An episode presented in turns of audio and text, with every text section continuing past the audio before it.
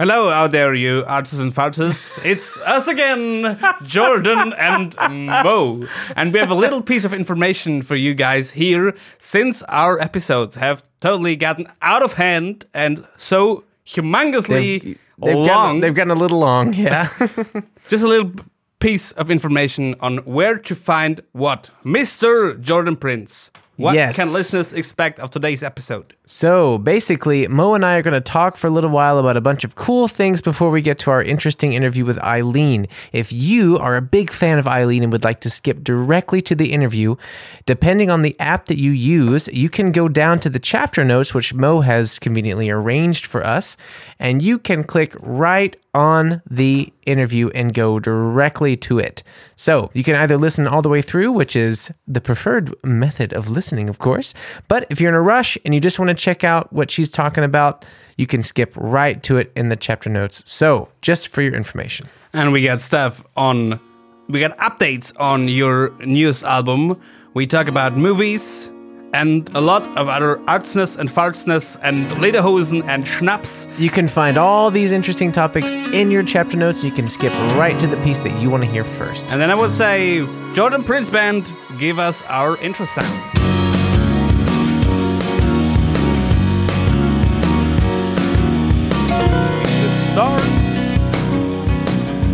Oh, okay, cool. Well, hi. Hi. Voila. Hola. Hola, ¿cómo estás, Mr. Mo Batshire? Man, I got some. Um, well, first, before I just jump into my news, I guess, like the updates I had um, yesterday from the record label, I want to ask how you are. Because you did this, we're, we're drinking this really delicious gin that you got from the Allgäu Yeah. today. And um, wh- when did you do this tasting? And where was it? Um, I think, or as far as I remember, we have talked about this kind of TV show I did in the Right. Allgäu over the summer, and we did our last um, episode this Saturday. So, short recap for you guys who haven't um, listened to that. There's this one club called Hörbar in Oberstdorf, and obviously because of Big Rona, like every other Big club, Rona. they had to close and they came up with an idea to start a live stream but not just setting up a gopro and doing dj sets but bringing a full show. And out of this stupid idea they really um, it really went into a full show with high production costs etc and we managed to get sponsors etc Right. and we did it four times now and it was great and many people watched it like i guess minimum 5000 per stream up to 12000 That's something amazing, man. super super cool um, and we did it four times and we stopped it now maybe there will be another one something like a christmas special or something Ah, but there's no there's no like hosting site where people could watch them still.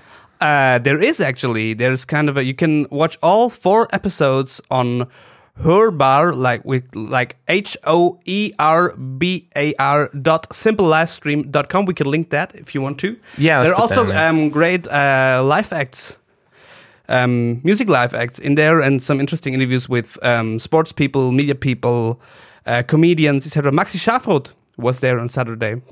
He was there on Saturday. Yeah, and he was so nice. We had a That's so nice. we had very much fun and yeah we, we did it four times and now we stopped because of the production cost. It's about 15000 euros per stream per show. The the cost to of production and everything. yeah yeah. Oh wow. because it's it's produced like an actual tv show. Um, and that's the thing. You can watch it there. Um, it's been great fun. I um, would love if you if you if you if you watch a little piece of that and maybe if you like it you can still um, give some money because then we can pay our technicians etc yeah, that's really cool. to get back to the topic on the last episode you cannot see the bottle here but i could shake it What, whatever's left of it, yeah. and there is this um, distillery um, in the Allgäu, which do great um, local spirits, like you know the Enzian, etc. And it's from the same company that does that, yeah, or they do their own Enzian. they do their own Enzian. Ah, You- okay. I, I guess you've also seen this one. It's not the the one you know in those in those big like pottery. the ceramic bottles. Yeah, Right. um, but they also do do um, it's a great I think I might have this brand of Enzian at my house, right? This is this is their logo. I guess I have that one at my house, right? And it's great. Oh, that's right. It is really good. And um, the how do you call it? The chef distiller? I don't know. like the like the main distillery. Yeah, Okay. the the guy who who basically runs it. oh, uh, okay. does it in okay. fourth head- generation, the and he's head. really passionate about this craftsmanship, etc., and only Mm-hmm. the best ingredients, etc. Yeah. And um, they started um, making gin, awesome gin, and they said like, yeah, gin. There is a trend for gin since years, um, especially I don't know how, how it's been in the states, but until I would say ten or fifteen years ago, gin in Germany was some sort of spirit for old man. Like Right. old man would drink it at a bar, but not a fancy drink. You would not mix it with with um, stuff, etc. Right. And they're doing their kind of special thing by mixing in local ingredients, like for example, um, hay from the and herbs from from the from the mountains. The same they feed or where where the cows feed from, where they you get this awesome milk from. Or um, this one we drink is um, distilled. You can maybe hear it um, with stone pine. This is really great, man. We added some rosemary in there. It's a really some rosemary, some good um, tonic water. That's an, another important factor. yeah, right. The tonic is Um, extremely important to bringing out the flavors in certain gins, right? Yeah, and uh, get some good tonic water. Fever trees. Yeah, I like this fever tree. and yeah, and I I was able to, to to grab a bottle after the show, and we did a live tasting on the show, which was awesome, but also kind of difficult because it was not at the end of the show, and so Oh, I had to do some okay. interviews after that. And that? we did this tasting, and we drank like I guess each one six shots or something of gin. They're like Mo. The the interviews are sounding great. The questions are really interesting, but you've got to put your pants back on, yeah, some, please. kind of like that. I was hosting at Lederhosen, by the way. I I saw your pictures. That's true. Yeah, I saw that. Um, no, it's been a great show, and those guys, um, I think we could give a little shout out here. They do great gin, family distillery from the Allgäu. I don't know if you could get it um, somewhere out of the Allgäu, but if um, any of our listeners is interested, I think we could um, export a bottle or two. Man, I was just thinking. I even just wrote this down while you were talking about it. But how great would it be to have a company like this as a sponsor for the web for the podcast? That would be so awesome. Look, I mean, how great would it be to be like, uh, you know, we're talking about, uh, you know, like our our guest today. We talk about some some comments. You may be like, "All right, guys, thanks for listening so far. We hope you enjoy the the uh, interview. Uh, our, our sponsors today are Algoy Blenderai, Algoya Alp Gin, premium quality, Stone Pine, handcrafted. Right, guys, back to the show. I would love that because I mean, like, this is also like the third kind of thing that comes from that region that you can't really find in Munich. Like, I was in the studio yesterday working on the on the record, and on the way out, I stopped at a petrol station and grabbed two uh, Zötler Gold beers because Yeah. they're my favorite beers, and they just I just can't find them anywhere in Munich, like at all. Or do you know a place by now? Because I I'm not. I'm not. I'm not maybe like sure. special, you know, but warehouses you know or this something. um, this supermarket chain from the Allgäu Feneberg. Yeah, Maybe you've been to one in Oberstdorf. right. And they're also this kind of um, super regional um, fair trade supermarket thing there. And therefore, they're kind of expensive. right. And their credo is okay, they're based in Kempten in the Allgäu, and we only have franchises um, Like nearby. nearby, maximum 100 kilometers uh, away. Oh, But there are two because it somehow. there's one in Oberstdorf, right? Exactly. And Yeah. in Munich, there are two. Because Oh. at the real border of this uh, 100 kilometer line or whatever, next to Hirschgarten, That's one. And because they're a supermarket from the Allgäu, they, They might have it. Have it. I'm not sure. I haven't searched for it. Um, Oh, that's not a bad. That's not a bad guess actually. If they might have that. But, yeah, that's another thing that's that's great, and you only get there. This and like this special, like you said, the ceramic Enzian, the Sonthofen Enzian, so special, has such a specific flavor. This brand makes great Enzian too. I have it at my house, but um, there's like three kinds of Enzian that I've had. There's the Sonthofen one, like the the original one that I've had. Um, this brand is also really good, and then of course there's like Gebirgs Enzian, like the big glass bottle. Yeah. it's also it's also good. Um, but there's like this Zötler Gold, and then like you know this original Enzian, and I think there's this other. I mean, you know, like this gin, for example. Like, I would love to have this gin in like the local shop. You know, But you know what I struggle with uh, finding outside of, of, of the Allgäu and even with outside of the southern parts of the Allgäu. Uh, Obviously, you can do it on your own, but Kässpatzen. oh man, because yeah, um, here, um, for our listeners who don't live in Bavaria, Bavaria is split in. How many are there? Uh, I don't know, but many different. Um, I would say like regions or districts, regions districts or yeah. districts, yeah, whatever. Uh-huh. And Munich is in Oberbayern, right.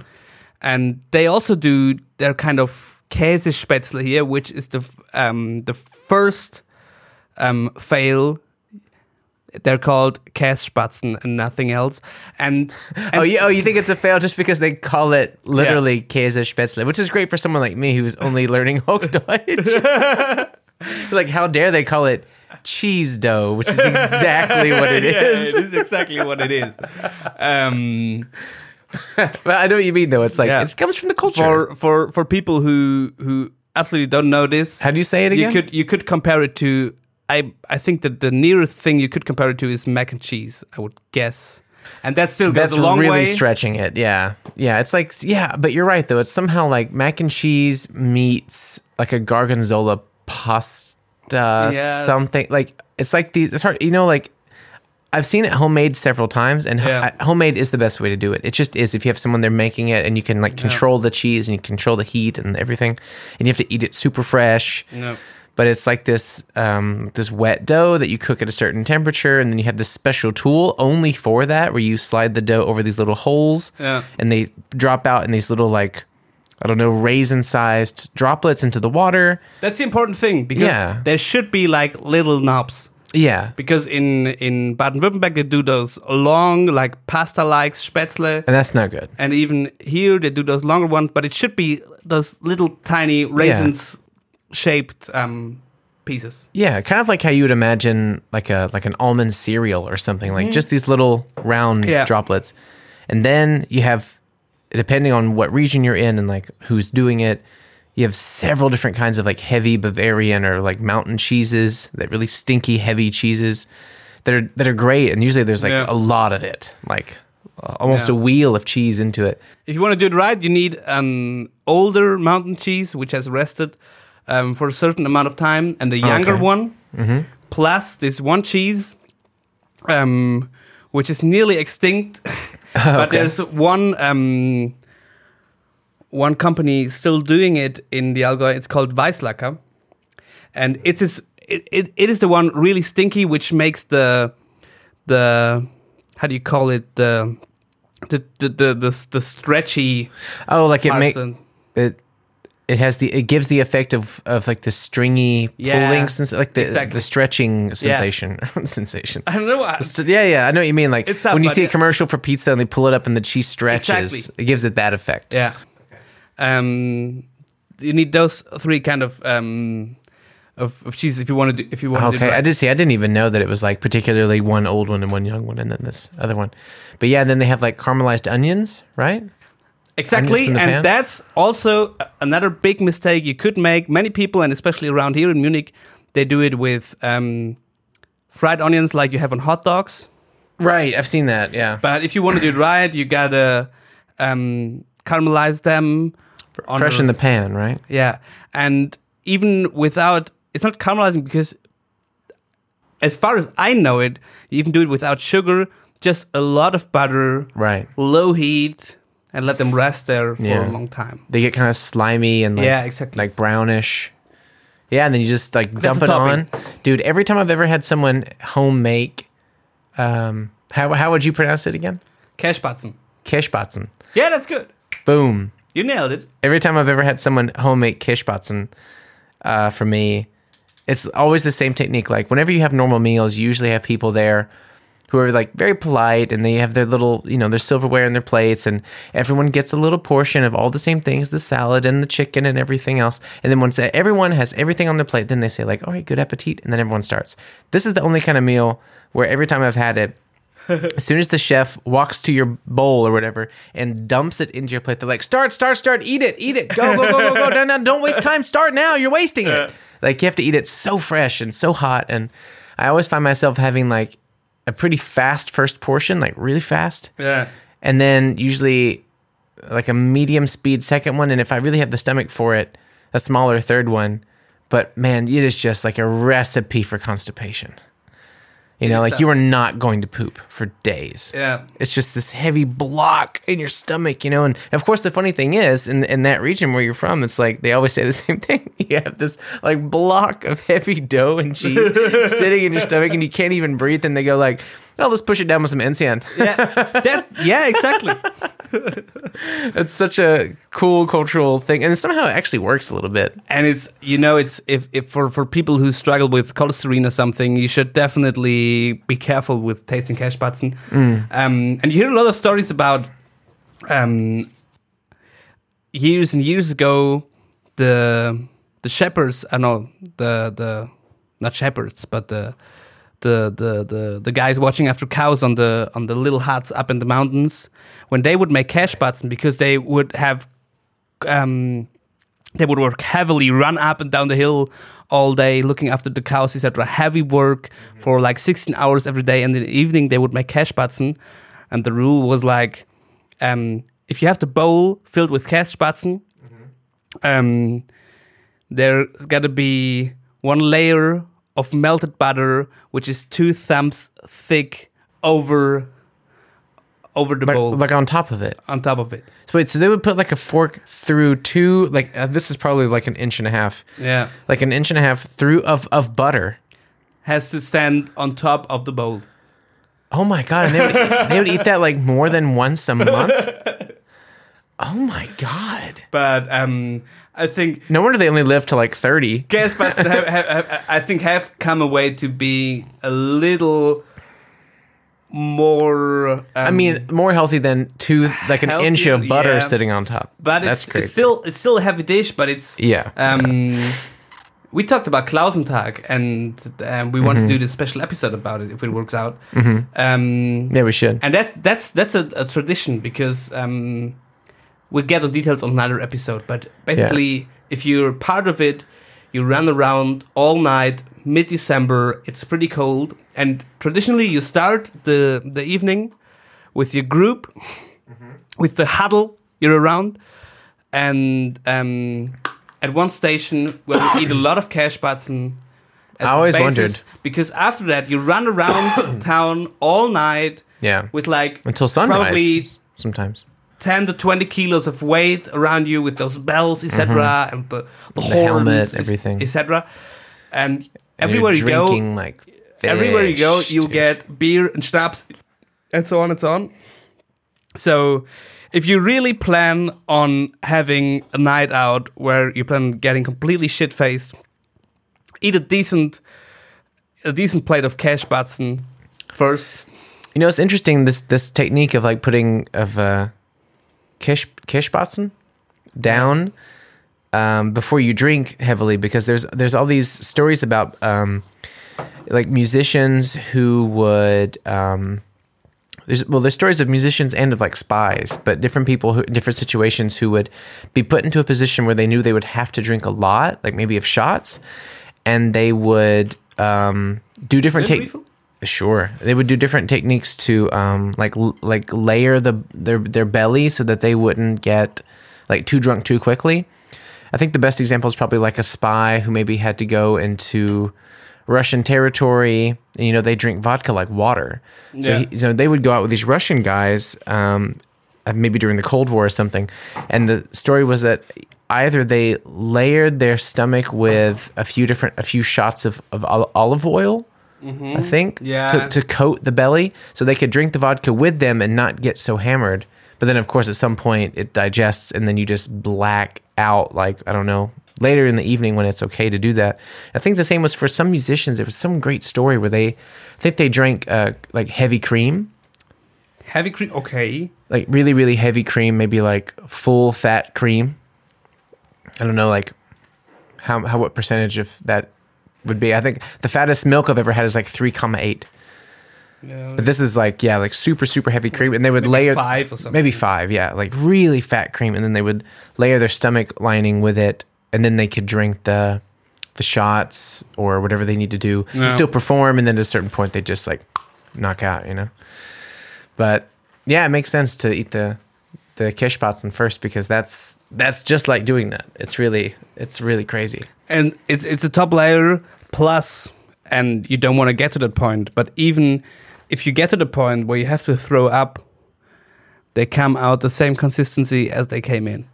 Oof. So it's super easy Oof. Oh man. for worst case situations.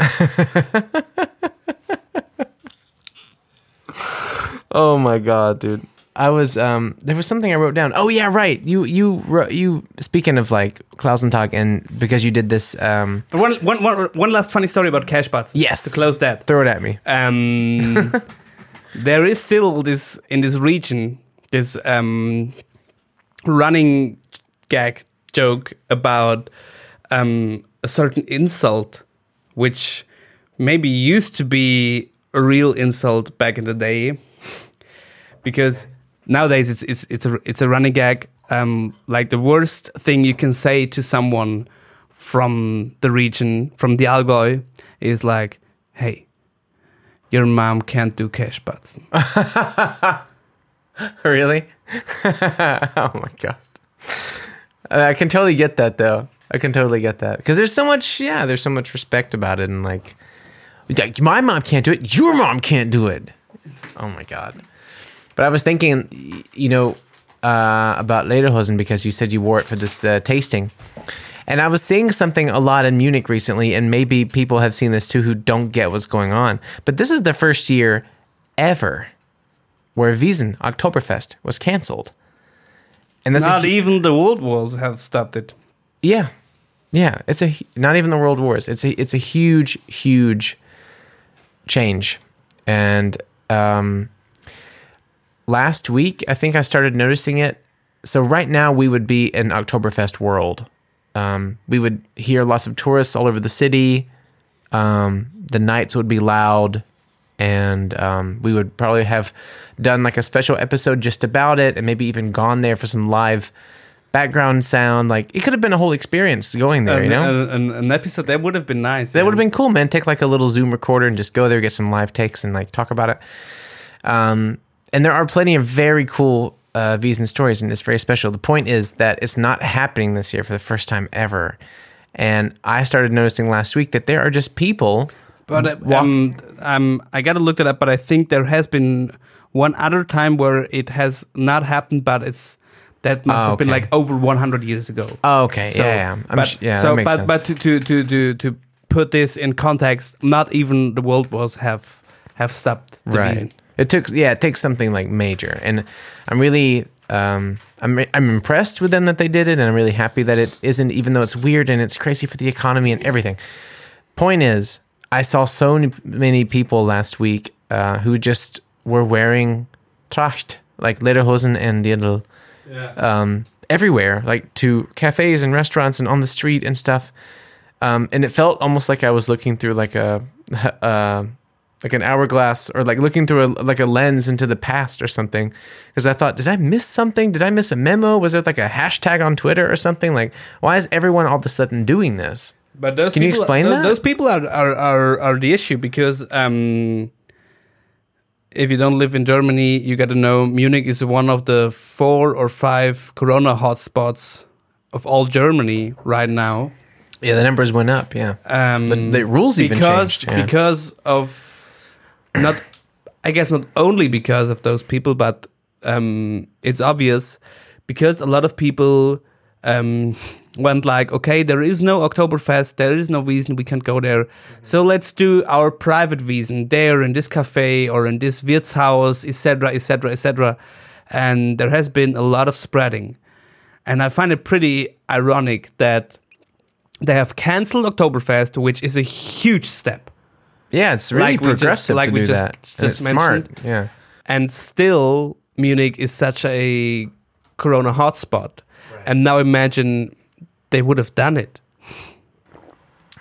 I can't even imagine how But yeah, bad it would but, be. but but but that's the point. So like many people were like, and even bars and certain different locations, yeah, and I can kind of understand, especially especially bars and cafes, etc., who who really struggle financially because of Corona.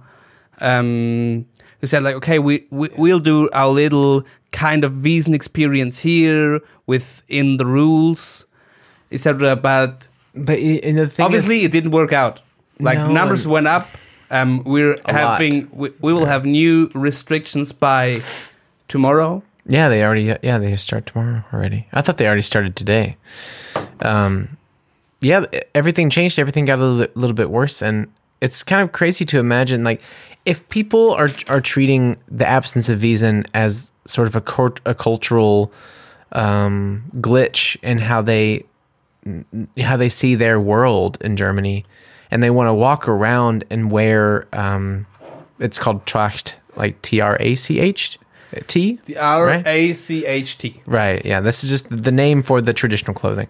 Yeah. And if they want to walk around wearing that, um, I have no problem with that. It was just something funny to see. I didn't get it. I had to ask Ify about it, and I didn't understand. Like, wait, but it's the it's canceled, right? Like, why is everyone wearing this? And then I started seeing like all these bars and, and restaurants and and cafe and, and cafes and stuff and, and like little garden parties and balcony parties and know I went for a run by the river and I saw like groups of people all together blasting music, drinking with their case of beer in the river. Stuff Yeah, yeah. stuff of course I miss dearly. but also I thought, but wasn't this the point? yeah that was exactly the point Yeah. So uh, it's kind of it's kind of um kind of ignorant in a way like it's, it's super ignorant and i, I, D- d- despite the cultural thing, despite the Tracht, it's like don't meet up with that many people. Dude and i have no understanding for it like or maybe i just can't understand it but because i cannot understand how important this one big party every year must be to so so many people that they cannot live without it for one year. Yeah, they I can't- simply yeah. cannot understand it. Yeah, they they can't even not make up their own version of it because they want it so badly. That's hard, and we've had we've had discussions about this um, at the station because um, many media outlets in Munich, I think, are um, are pushing this and promoting this, like München TV, the regional, the local TV station. What are they promoting? um, because um, you got to know about München TV. They have um, it's like local TV. It's not like many people are watching it um, every day. It's imagine ima- imagine in in America a regional station like I don't know CBS Portland or whatever, but way smaller. That's what München TV is like. Um, but they have one highlight each year, which is their live um, coverage of the Oktoberfest, where they have a whole studio there, and a lot of people watch it, and it's legendary. And so what they did is they kind of um, proclaimed like, yeah, Wiesen is not just an event; it's a way of life, and we'll we're celebrating it. And we had a discussion about okay, about the Give me a break. the res- responsibility the easy the res- responsibility of media mm-hmm. because are we part of the problem if we promote this kind of Wiesen vibe if there is no Wiesen Right. because of a reason No reason for a reason. he didn't even plan that one. that makes for a great title I guess Off the cuff. yeah, exactly. I mean, it's it's fun. It's like there's a reason. I mean, there is a reason why there's no reason. Yeah. and to to to make your own version of it with groups of people coming together in large quantities and partying together. And of course, the problem is that um, the same reason why they probably couldn't have strong restrictions at Wiesen is the fact that people do get drunk and they do get reckless with the precautions. You know, it's it's just human nature. Like I, when when this whole thing first started in Germany, um, before there was like a heavy lockdown, there was like the talk about it. There's Yeah. like this thing.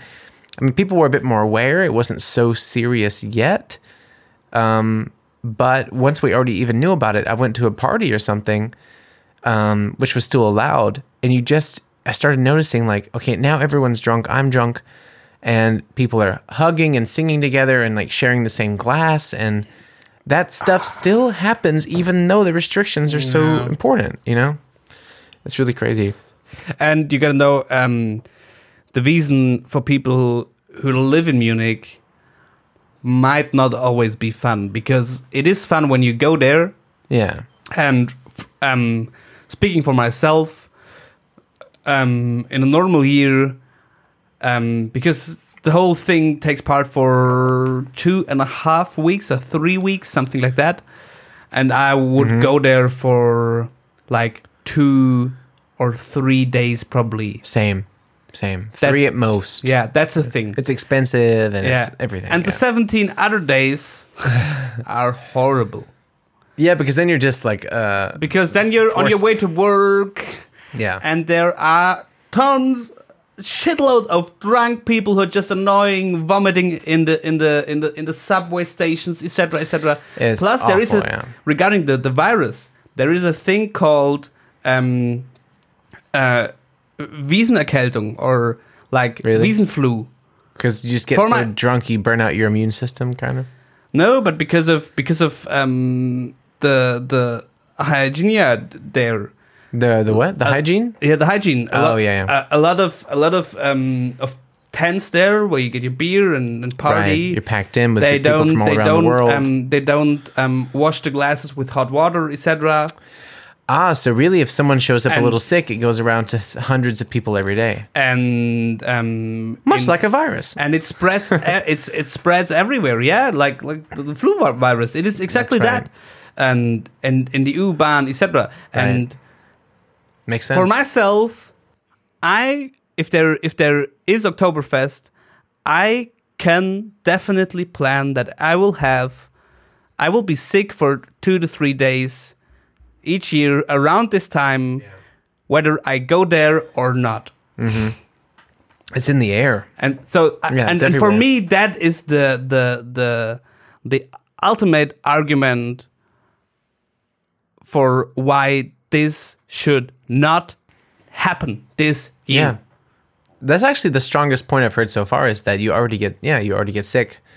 So do you want I've to had- throw a pandemic on top of that? Since that? I live in Munich, which is almost no, which is a little over four years now, right.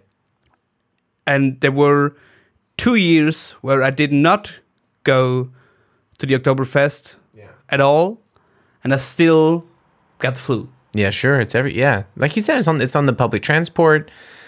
There's people throwing up on the sidewalk. There's someone who you know. There's always something. There's always something. There's always someone somewhere. It's it's a humongous event. I mean, what is it like? Seven million people come to that thing every year, Yeah, yeah. approximately something like that. It's the it's the it's humongous. it's the biggest public um kind of Volksfest Yeah. in the world. Yeah. I'm really surprised that. I mean, I'm not surprised at the same time that people are doing that. But anyway. Yeah, because I, I I still um if if there's anyone listening who and I don't wanna wanna wanna judge you right away, but I just wanna, but he is. no, but but I just I just wanna understand um people for who this is so important that they cannot live without it and that they feel a kind of need to have an alternative because there is no reason for a Hey, reason. I agree. If there's someone out there with a very strong, uh, like a strongly different opinion from the thing that we're talking about, send us an email. Yeah. You know, we'll put the email at the at the end of the show. Just it's in the notes. Just just send us over. Explain, you know, what your feelings are about it because maybe there's something that we haven't thought about yet. It'd be kind of cool to to learn about it. Um, but in other news, I, um, man, some crazy things have really happened in the last like 48 hours with the new record.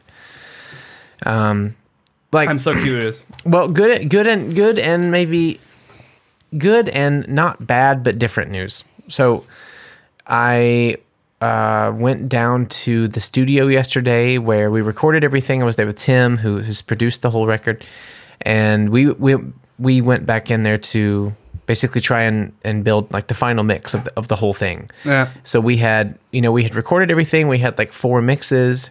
We had finished and mastered the Crooked Rail already, and that came out. And then we have another single that's coming in November. And I'm excited about that too. It sounds great. I'm really happy So with looking it. forward to this one. And I thought, okay, maybe we have to go ahead and finish that one.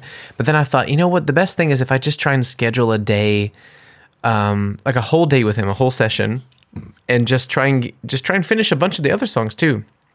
Because now it's been enough time. Um, I showed you before the show started. Like I had I had listened to the to the last mix for months, like maybe since maybe since May, and I already Yeah. had like everything everything that I really really really really wanted to fix or change or adjust. I already had and I already had written down like really specifically because I'd already thought about it so much. So I knew that it wouldn't take too long to go to go do it. And I went down yesterday. I, I got up at 6 a.m. and I took a 7:20 train down to Immenstadt. We started around like 9:30 and we went until 9:45 in the evening. We took like an hour for for lunch, but pretty long day, man. Pretty Yeah. cool long day. There was one point at the end where we had to uh Gesundheit. There was one one moment at the end of the day where we had to stop, uh, but I'll get I'll get to that. So basically, um, it was great to see him again. It was great to to hear the songs on the big speakers again and like crack down what really needs to be done. The last thing that we had done for most of the songs was at Cosma. Uh, Cosma Joy sang harmonies on like nine out of the ten songs. You can already hear it on the Crooked Rail. Yeah. It's awesome. she's amazing. She's she's got such an amazing voice, and we just basically mixed her new tracks into the songs a little bit differently here and there, made them louder there, quieter there, maybe add some compression and stuff. And then we uh, we fixed some of the bass here and there, we fixed some of the drums here and there, added some things, whatever. Just classic like standard mixing stuff. And at the end of the day, um, we were looking at this song Daily Bread, which we added like several layers of her too, because I wanted this song to be kind of this like anthemic ballad, like this big, big choir sound. This is your anthem. Yeah, I think it's kind of like the anthem of the of the record. And we added a lot of tracks to her, and this was the moment where it was like the last thing of the day, and you could see that both of us were just burned out. Like our eyes are fried from looking at the screens, and our ears are burned out. And um, we just decided, okay, you know, it makes more sense to just give Tim the time to have like fresh ears for this track because he has to really remix everything. There's like 70 tracks on it. It's huge. And we decided that was a good stopping point. And now, today, I think I have seven of the eight songs that we worked on, or seven of the nine, maybe, with me here, like an MP3 of the stuff we did yesterday. And it sounds so great. And I'm really happy with it. There's like just a few major changes that I, I think were really essential. And that's the good news. Like, we're, we're basically done with maybe seven of the 10 songs are like done. Hmm, really Nice. done, which is a crazy feeling. Do you have a, a final release date yet? Something in January. And this is part two. oh, okay. Sorry. This is part two. No worries, no worries. Yeah, because that's that's also really important to me. And I was telling Ify earlier today. It's kind of funny. This is the first time where I've had like finished songs, and I didn't have like an immediate course of action to take. Like everything I've released up until now was independent, and it was all structured exactly to this deadline that I'd created for myself, or with a manager or something and even 12 songs like i had this really strict deadline for may and i had to had to like i had booked the um the release show and i had set up everything with the with the artist and with with the youtube releases and like everything was really strict. So every time there was a song that was finished i already had a plan like okay that one's done. I've got to do that. I've got to send this. I've got to email whatever whatever. And now because of corona because of the lack of concerts and stuff there's just this weird sensation of like well what do i like how long do i have to wait? What's my next step of action? No. So basically, in the middle of the day yesterday, I got this response email from the record label. I had written them with some questions. I said, "Hey, you know, we haven't spoken in a while. You know, we took a little break over the summer." I said, "Hope you guys are doing well. Um, really appreciate everything you did for the Crooked Rail." Basically, here's the updates for the next single that comes out in November. Here's like, I'm working on it, you know, in the studio today, and um, you know, the video's doing this and blah, blah, blah, blah, blah. Just give them an update for everything. and I told my booking guy that I had wr- wr- written them. So my booking guy from from Hamburg suggests to me, he says, "Hey man, so he says next year looks really tough. On his roster, he has much bigger artists than me." And he was saying that he had pitched his artists, including me, to festivals, venues, uh, like everything that you would try and get for like a like a summer tour Yeah. and nothing is getting back. Like festivals aren't sure if they can take place all over Europe, Yeah. and venues aren't getting back to anyone because they're not sure that they can even open or that they exist by next or that they'll exist. They might even lose the money. Let's name it, yeah. So I knew that that was pretty serious. I wasn't sure what that really means for the record because if we release everything in January and we don't have any concerts we can do at all until maybe like fall or later of 2021, then that's kind of wasting the release a little bit. It's almost kind of like I don't have the reputation or the marketing to be able to really release something without Yeah. touring it like Lady Gaga did or Chance the Rapper or something. Yeah, yeah. So I told the label what he thinks about postponing it. He wants to postpone the release of the record, the official release, until June of 2021, which will mean that I have pushed everything back like Almost one year. uh, or no, I think it was like exactly a year. Even and even before that, I was planning things differently. Like six months before that, I think in the Eileen interview, I said something like eighteen months. I think it's more like a year, but still, it, for me, it feels like eternity because I'm so used to this strict schedule. Yeah, yeah. And I told them what he thinks, and they said that they also agree that it doesn't make sense to release in January anymore. They think it would make more sense to push the official release of the whole record into June because by that time the summer open air festivals will have a better idea of what they can do and who they could book. And they think that because I'm like an international artist I'm I'm an American and I'm singing in English that it might be a good offer for them to to to take an artist like me because they can't fly international artists over. They can't take anyone Ah, abroad because But that's a corona. good point, yeah. Which is I, cool. I hadn't thought about this at I hadn't all. thought about that either. Like they're gonna have their German artists, and if they want something different, like I'm already here in Germany, I can just drive there. You know, or I can drive to Switzerland or Austria or whatever. And um, so they said, why don't we really try and consider pushing it to June, which would mean that we might lose a little bit of the momentum that we created with Crooked Rail, but we have a new single in November, and then they want to add a third single in February. And I'm talking with them now about which one I think would be the the best one to do.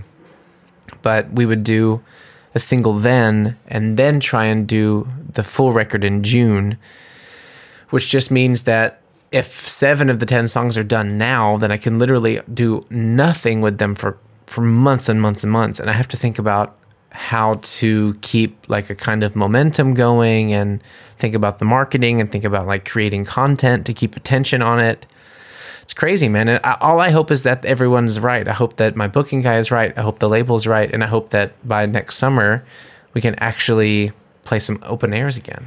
But I never thought I would be having that conversation. That's so crazy. It's heavy, yeah, because the, I mean, I'm not- I'm not the original down, the original schedule regarding um, the beginning of the, whole recording process, etc. yeah, was something completely it different. was like June of this year. yeah, we um, we would have already had the chance to to enjoy this album for almost four months now. Yeah, Um, but And, you have know, you have yeah. you? I, I don't actually because um, we've talked about this because um, yeah. All this news is just from yesterday. because us uh, talking about us the the band Mm-hmm. um, haven't been rehearsing in a really long while. I Yeah, months and months. since we're getting towards a year now. I guess has The it really? all- Has it? That's pretty bad. the though. last gig we've played was in was it December? November. It was November. It was the event in the crazy industrial place for this big company. Right.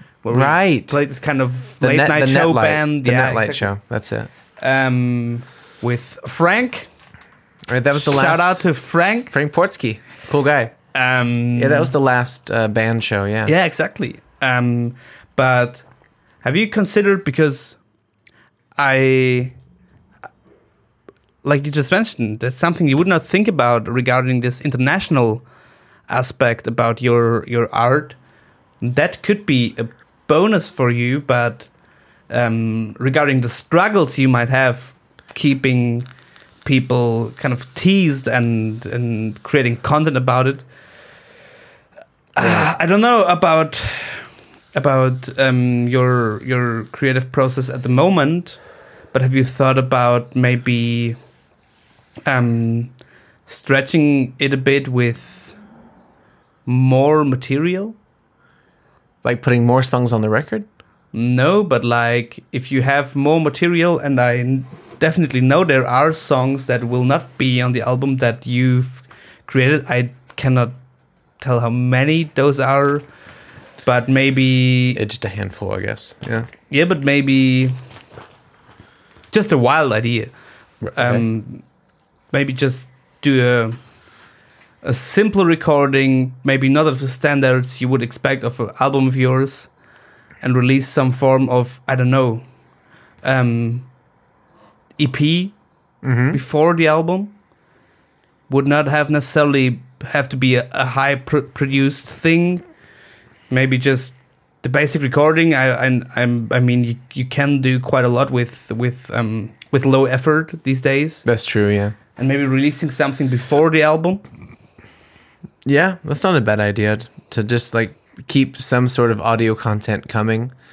I even thought about. I mean, if, if if the band would get would get in in in a in in the rehearsing place for maybe five days, and then we would get like like I recorded with my with my ex band this this EP and Mm-hmm. get to, to the studio for for I don't know two days. Yeah. recording three to five songs, do it live and Do it few live. takes, yeah. and maybe you would ha- we would have invested a little bit for for mastering Sure, yeah, yeah. And do something like Just put this. something out like that. Yeah, that's not a bad idea. I even thought about doing, um, like, even for this record, I considered doing like a B sides version, um, just like really stripped down raw versions of the of the songs that are going to come out. But this is this is a different idea. Um, but I had even thought about, I had even considered maybe like more video content, like shorter things that kind of tease what's to come. Maybe like a maybe like a 15 second tease somehow of like of parts that I really enjoy from all the new songs and put these out with like nice cinematography and like a cool visual idea Yeah. and using these for like Twitter and Facebook and Instagram or something but but I don't know um Because I would think I have about to make a plan I would think about something like I said, just just a crazy idea of mine, and I don't have um, something to say um, about you you as a recording artist. Um, it's okay you can So say I suck but no, no, no, no, no. I, I mean, I mean, I mean, in terms of I, I am totally not in a position where I have any form of- of influence on that, and I, I, I don't want or need to do that. But maybe to do something, some recordings, something off the grid, like, Mm. like from the from the momentum, um, you create or we create as a band Mhm. in between practicing the stuff that will be on the album. It's not a bad idea actually, just to take some cool like like unreleased or like something like the un- the unwanted demo or, something. or building something. I I, I remember when we remember when we you even wrote lyrics for that one. I don't know if it's still a thing. When we when Like, we we played around this one lick, this, Oh, this yeah. Bryan Adams like suddenly we were there like and you started with the with the with a guitar lick and Oh, then how was that? That was really Mark cool. joined man. on the drums and we and and some form we had this crazy like 80s rock vibe there in the place and it sounded amazing. I think I remember that song. I oh, think- we had. I had. A, I wrote the. I wrote the whole song. I wrote the whole text. Oh man, Take your time. what was Ding, ding, ding. Um, and that? and I think this could. I obviously don't know how your capacities are regarding time and um, studio time, etc. But I think something like this, and maybe just three songs or four, really tiny EP, but could be something something great, showing the the other side of Oh, Jordan Demons Prince. in the Closet. Was yeah? Demons in the Closet. Yes. Oh, that's it. Woo! Wait. Did you record in the rehearsal room?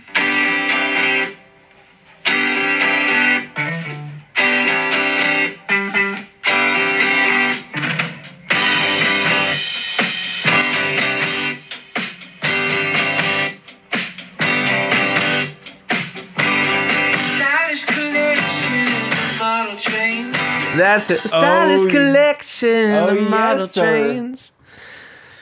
You made an impression with a rich man's game. Yeah. Oh yeah, dude, that was a cool song. Oh, we totally forgot about that And song. I and I, man. th- I I did not Jeez. forget, but I forgot like an idiot. I think about maybe just collecting and maybe just three or four songs, like I said, yeah, and like a little kind of EP mm-hmm. showing like the taster. backstories, like the, the other side of Jordan Prince.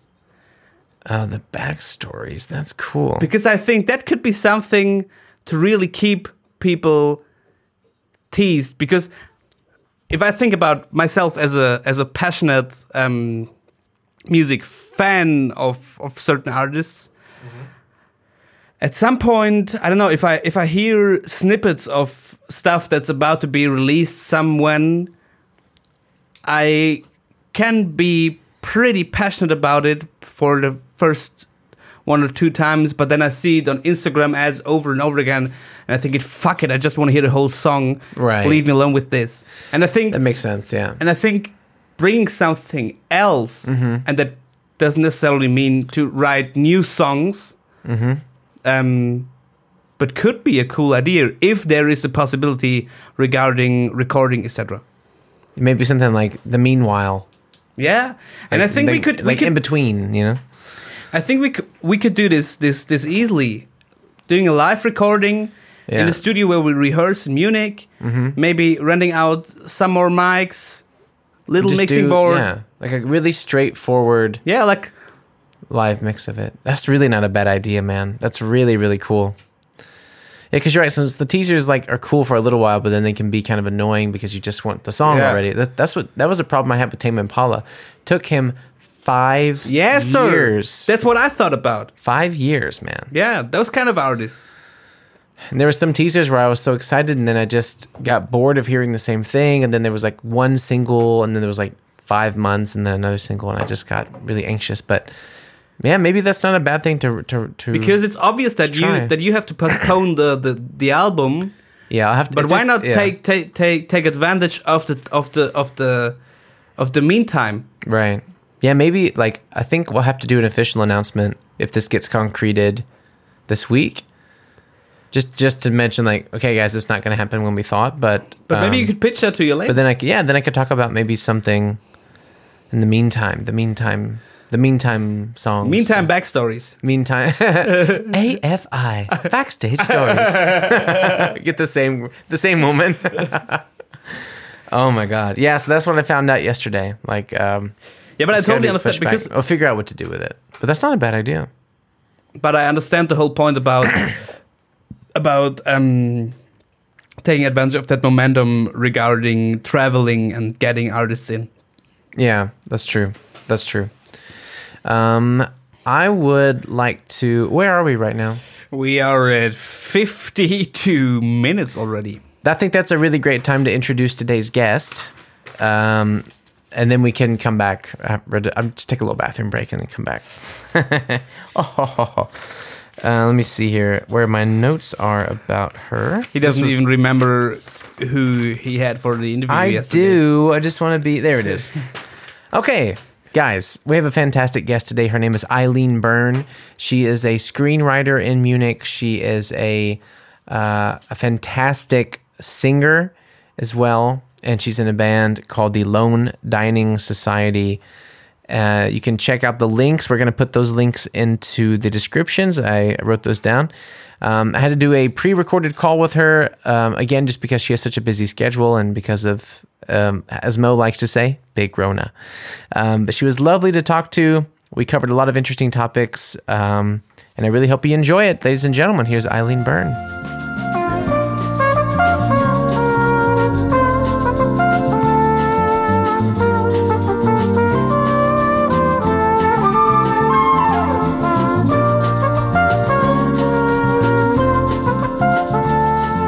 Okay, then I am recording too. Okay, Eileen Byrne. All right. Nice to finally have you on the show. We talked about maybe trying to get you on, I think a few months ago, right? Yeah, I think so. Yeah, it was a Uh, long time ago. Pre-corona seems like a yeah, Oh, like man. a long time ago. I mean, it's funny now, like saying pre-corona, you can, it might as well just be like a t- the time, like a time before anything existed at all. Like it feels like so long ago, like you can't even address, you know? Yeah, it's true. It's true. And on the other hand, it seems like because we had so much kind of free time, or I did at least, right. uh, it it feels like summer never happened. It's like I feel like it's April or something, and I, I can't believe it's already autumn and winter's coming because nothing happened. so it's really like this empty space. Uh, yeah. Yeah, that's so true. That's so true. I feel like the summer went by super fast. And the crazy Yeah. thing is too, whenever I would feel like there was a couple of days of summer where something was really happening and it almost kind of resembled feeling normal, then Mm-hmm. I would have this sort of creepy feeling in the back of my head like um, I shouldn't be doing this. This feels wrong. you know? So I, I almost couldn't even enjoy it in a way. For exa- what, for example, what kind of things? Well, there was one um, like one week long vacation I took. Uh, we went to to Südtirol, and it was very pretty and stuff there, and I had a great time. But there was a couple of moments where um, you know I was like walking around outside, and you know you see everyone spaced out in this beautiful landscape. And you know, you just it just feels very normal. Like people are on hikes and it's a sunny day and you're in Italy or something. And then I would just have this fragmented thought just for a second where I was like, we shouldn't be doing this. No one should be outside. This is a pandemic. This is dangerous. Like, Yeah. you know, you would just, I would just feel kind of guilty for actually enjoying myself, which uh, I didn't have that ever before this, you know? Yeah, yeah, that's weird.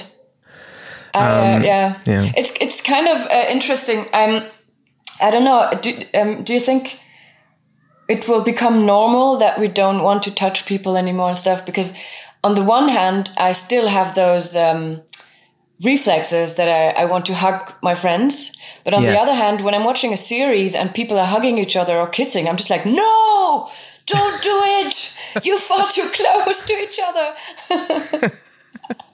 That's so true. I have exactly the same feeling whenever I'm watching a movie and you see someone like, like they leave the house, they're like, I'm going to go to the store. And you're like, ah, they didn't bring a mask. Yeah, exactly. you forgot your mask. Oh God. I think I was watching some movie where they had like a, a party on a boat for a scene, and uh, oh my God. I was like, "But you guys, you're you're all touching your shoulder to shoulder."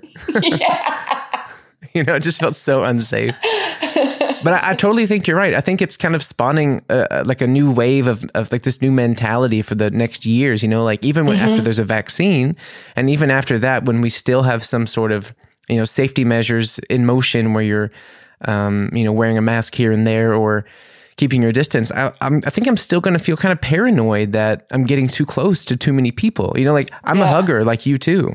Yeah. You know, and I. I feel like ah, it's just this urge, like to keep this distance, as if as if the people I loved are kind of icky now, or they're dangerous. Yes. Yeah. Yeah. Yeah.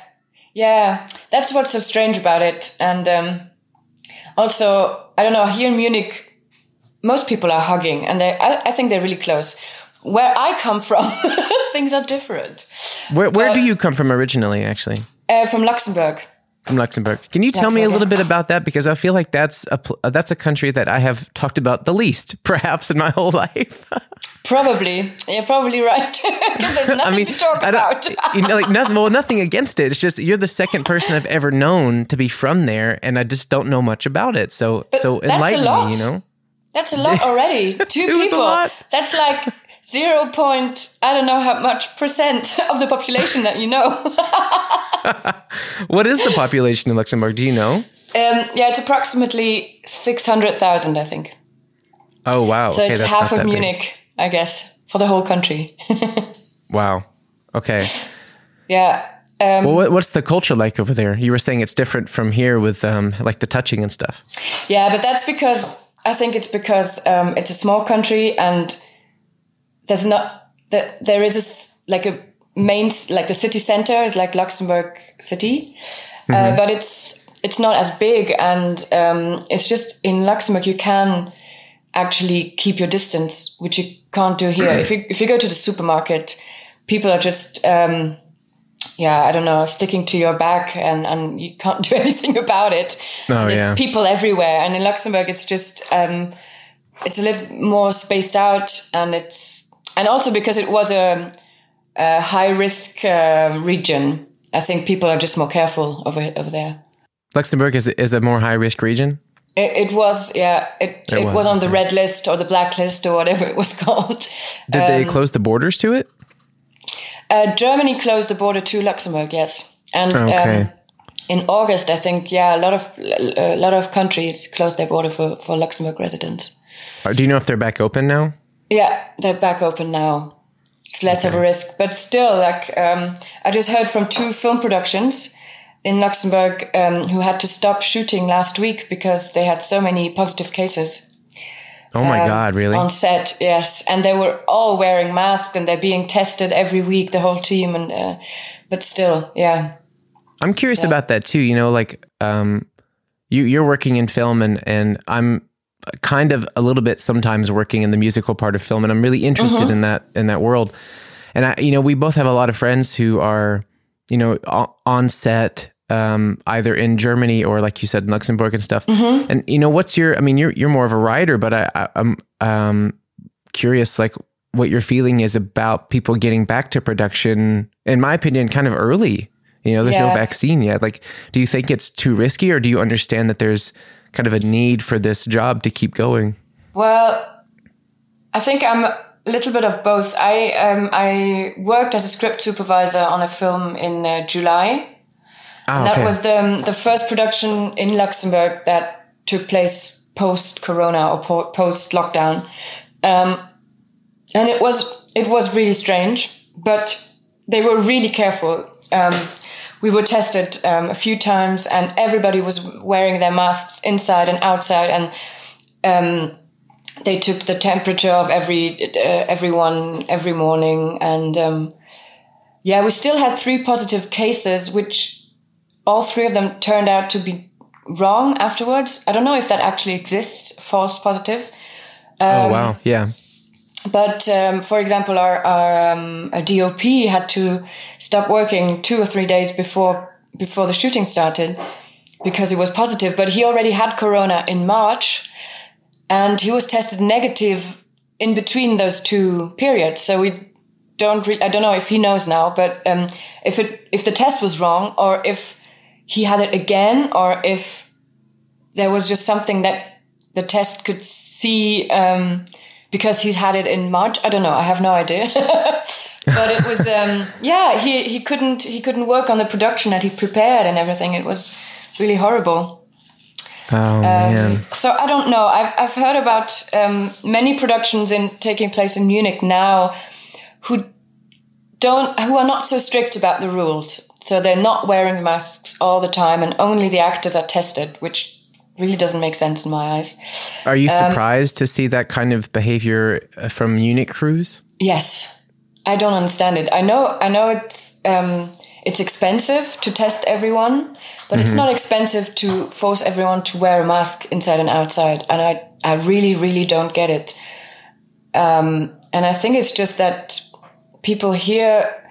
I don't know. Most of my friends don't know anybody who's had it, and I know at least twenty people.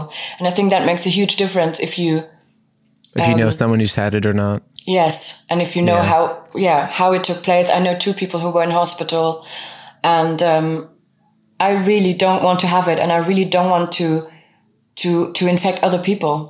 I think. Yeah, that's it, right? It's it's it's Yeah. not it's it's a very you can't be selfish with the idea of corona. Like it- Exactly, and it's not about you. That's what I don't get um, about those people who don't want to wear a mask. It's it's not about you. It's you have. It's I don't know. It's this one period where we can all be solidary. Um, soli. Yeah. Do you say solidar? Sol. Can Solidarity? be, yeah, I think we can be solid. yeah, you can be solid. like solidarity. Yeah. it's all about thinking of the people around you, and I, I, I don't get how people don't get that. it's really strange. Yeah. You have Yeah. some conversations with people, and of course, everyone's, you know, if they have any common sense, they're afraid to get it. But I think it's, there is kind of a separation between people that are just simply afraid to get it and those who understand that they're afraid to pass it on to those. who- Exactly. I, I don't like- know how I could yeah. live with with you know. Just imagine if you gave it to someone who who has a disease or who is a bit older and who does who, whose immune system can't cope with it that well. And it's Exactly. your fault. I, d- I just couldn't live with it. Just, No, no, definitely not. Like Mm. if, you know, if you have some older family members or anyone Exactly. with like emphysema or asthma or something, then you, you know, you could be the reason that they, that they, Yeah. that they die or they get in really sick. And Yeah. Yeah, Um, but on the other hand, I, I get that pro- like production companies have to work, and um, at the beginning they said they won't be able to shoot until they have um, a security that when they have to stop shooting, that they will get their money back. Um, but there's no uh, company who that that will pay for it for it for a case of corona. Who, would And- who would be in charge of securing that kind of, uh, like um, how do you say um, um, um, Versicherungsfirmen, like companies who insurance companies. insurance companies would be in charge. Okay. And there's yeah, there's insurance companies for almost everything that could happen on a set, but Mm-hmm. they they don't want. They're, they're not insuring against corona at the, at the moment because they would lose too much money, I guess. yeah, I'm sure they would. So yeah, there, there is no insurance at the moment, and um, and companies at one point just had to decide if they risk not shooting and then maybe having to close the company, or if they risk shooting and maybe maybe having to close the company because they have positive cases, or maybe they're lucky and they will survive. and I think I think that's the the the whole problem that they yeah, they might lose either way, but they might also win if they're lucky and they just shoot. Which is So they just I keep trying. They just keep trying to get the production finished and try and be as safe as they can in a way. But I guess yeah. it's really more about like money over over safety in the end. yes, a little bit definitely. It's all about money. crazy, crazy. Yeah. Well, I want to know more about Luxembourg because um, when did you actually move over to Germany? I moved here in 2005. Oh, okay. Uh, so I thought you moved over when you were like a little kid. Oh no no, Mm-mm. I moved here for my studies. Yes. Interesting. okay, okay. So Yeah, what, what did I- you study? Why did you come to to Germany? Well, I um, I did my European baccalaureate in Luxembourg, and after that, I I kind of had the feeling I had to to to leave far away. I think every Luxembourgish people has that feeling because it's so small, and um, uh, we do have a university, but not for everything. And um, and also, I think it's really good that you have to leave to study abroad. Um, yeah, to see something else of the world. Um, and then um, I, I went to uh, the south of England and studied performing arts for a year, but really didn't like it at all. You didn't like it. No. Um, yeah, I wanted to study music theater actually, and I was uh, I, I had a place for music theater, but they didn't have enough students, um, so they put me in this performing arts course, and it was all about this modern kind of performance. Just anything can be a performance. Oh, okay. What did you feel standing- about that? Well, I, I wrote my my first year essay about does a performance need to have a meaning? and Oh, yes. And, Oh. um, and I thought, yes, I mean, there has to be at least a little meaning, or there's something about it, you know? Because I was so Oh my God. frustrated that, that anything could be a performance. oh man, Uh, I, I thoroughly disagree with the, even the concept of that question so so deeply. And you gotta know there's there's definitely a handful of people that were like, "I'm so glad that someone's finally asking." Of course not, you know. yeah. Oh man. Okay, so you're in South Wales and you you you're stuck in this performing arts thing, and then or not Yeah, South Wales, South I- England. Sorry. And then I st- and then I actually I, I moved to Munich and studied theater studies here because um, it was all theory, and I have no idea what you can work what, what kind of a job you can have afterwards with it. But I kind of had the feeling that now I'm learning something. I had um, so much theory, so much uh, theater history, and um, and yeah, I really like to study. And in England, it was all very practical and rolling on the floor and stuff like that. Oh, and, uh, okay, I imagining can totally you're, that. blossoming, uh, or kind of yeah, it was really weird. Sounds like a really bad improv class. yes, it, it kind of was. um, so yeah, I did two years of theater studies, and it was theater studies with music studies and history of art. And um, Okay. and I actually realized that I there were there were some courses about film, and I al- always picked the film courses, and I only I did lots of traineeships on um, on movies in Luxembourg uh, and in Germany, and yeah, it was all movies, and I actually never went to the theater. So at one point, I just I think I just uh, realized that maybe I, I was studying the wrong thing. Oh yeah. mhm. I'd say so. Yeah. yeah.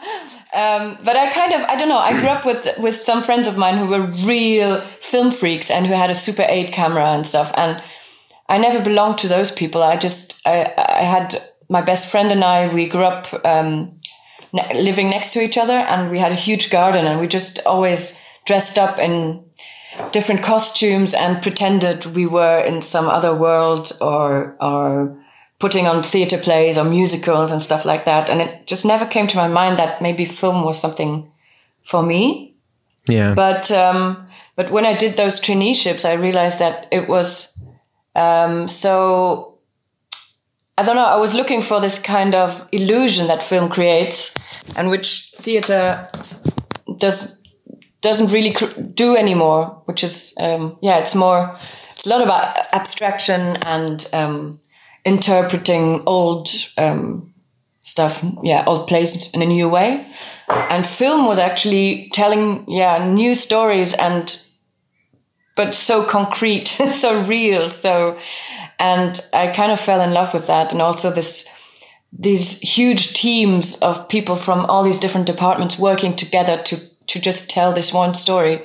That really fascinated me. And then I, um, I applied, um, at the film school in Munich, and I was really lucky to get picked, and uh, there I was. You got into the HFF, right? yeah, exactly. Yeah. But but your feelings about th- between like theater and film, it was less about like it, it wasn't as if you didn't enjoy being a performer in front of an audience because I know that you play music and I know I know that you enjoy that sensation of performing as much as I do. Um, so it wasn't it wasn't it wasn't like that you didn't enjoy the visceral feeling of performing something in person to people, but I think was it more that you were just drawn more to the um, what's it like the like the structural um, aesthetic of film, like the the idea of creating these stories through a lens, like have, having that much control of the story. Is that it, or Yeah, maybe. And also, um, I think this. Um, or did did it like good allow you to have more have a did it allow you to have more control over the fantasy that you wanted to live in? Because theater, in a in a sense, still has this wall that can't be put up between yeah, I guess so. the, I think it's that that wall, and it's also the um, the realism that you find in movies that you can really tell a story in a way that it feels like you're actually living through it, and you're Yeah. trying to create this perfect illusion of reality. Which in Yeah. theater is not, it's just not interesting anymore. I mean, it existed. Right. There was this realism uh, period, but it's not, yeah, it's not what's interesting about theater and i have um, huge respect for theater directors but because i think it's Absolutely. a whole, a whole different art to what i'm doing in film um, uh, but yeah i think i think um, i think i found this in film and yeah i'm still very happy about it oh yeah, I mean, right choice definitely I can hear it in your voice that it was the right choice for sure. you know, when I was in I was in film school in New Orleans, um, and I had kind of a similar revelation with you. Like the only difference being that I started with the intent of going into film. I just didn't know exactly where I fell in in in the category of film. Like I didn't exactly know what I was supposed to do or what I wanted to do. I just knew that like I needed to be associated with that industry somehow. okay And when I started, um, of course, I took a lot of general courses like, you know, film theory and like, you know, picking up some cheap digital cameras and learning, you know, like the rule of thirds and all these basic things about like, you know, pa- like panning the camera, tilting, what kind of lens to use, all that stuff. And the gear and the, the technical part of it, um, although I found it important, it didn't interest me as much as like the fantasy that I wanted to create with those tools. And I remember that I had to take some acting classes as well. And I took these um, like improv courses and some some acting classes. And I found that if the teacher had come from a theater background, that I nothing against them, they were they were great people, but I found myself enjoying the courses less if I found it very theater performance driven mm-hmm.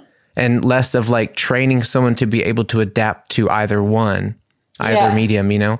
And then I had Yeah. another uh, acting coach or acting teacher that was really focused on pulling things out of you that you can, that really flourish on, on screen, you know? And I, I was like, oh, I really like this. I like these tools. I like this kind of, um, you know, this motivation behind the things that you're being taught.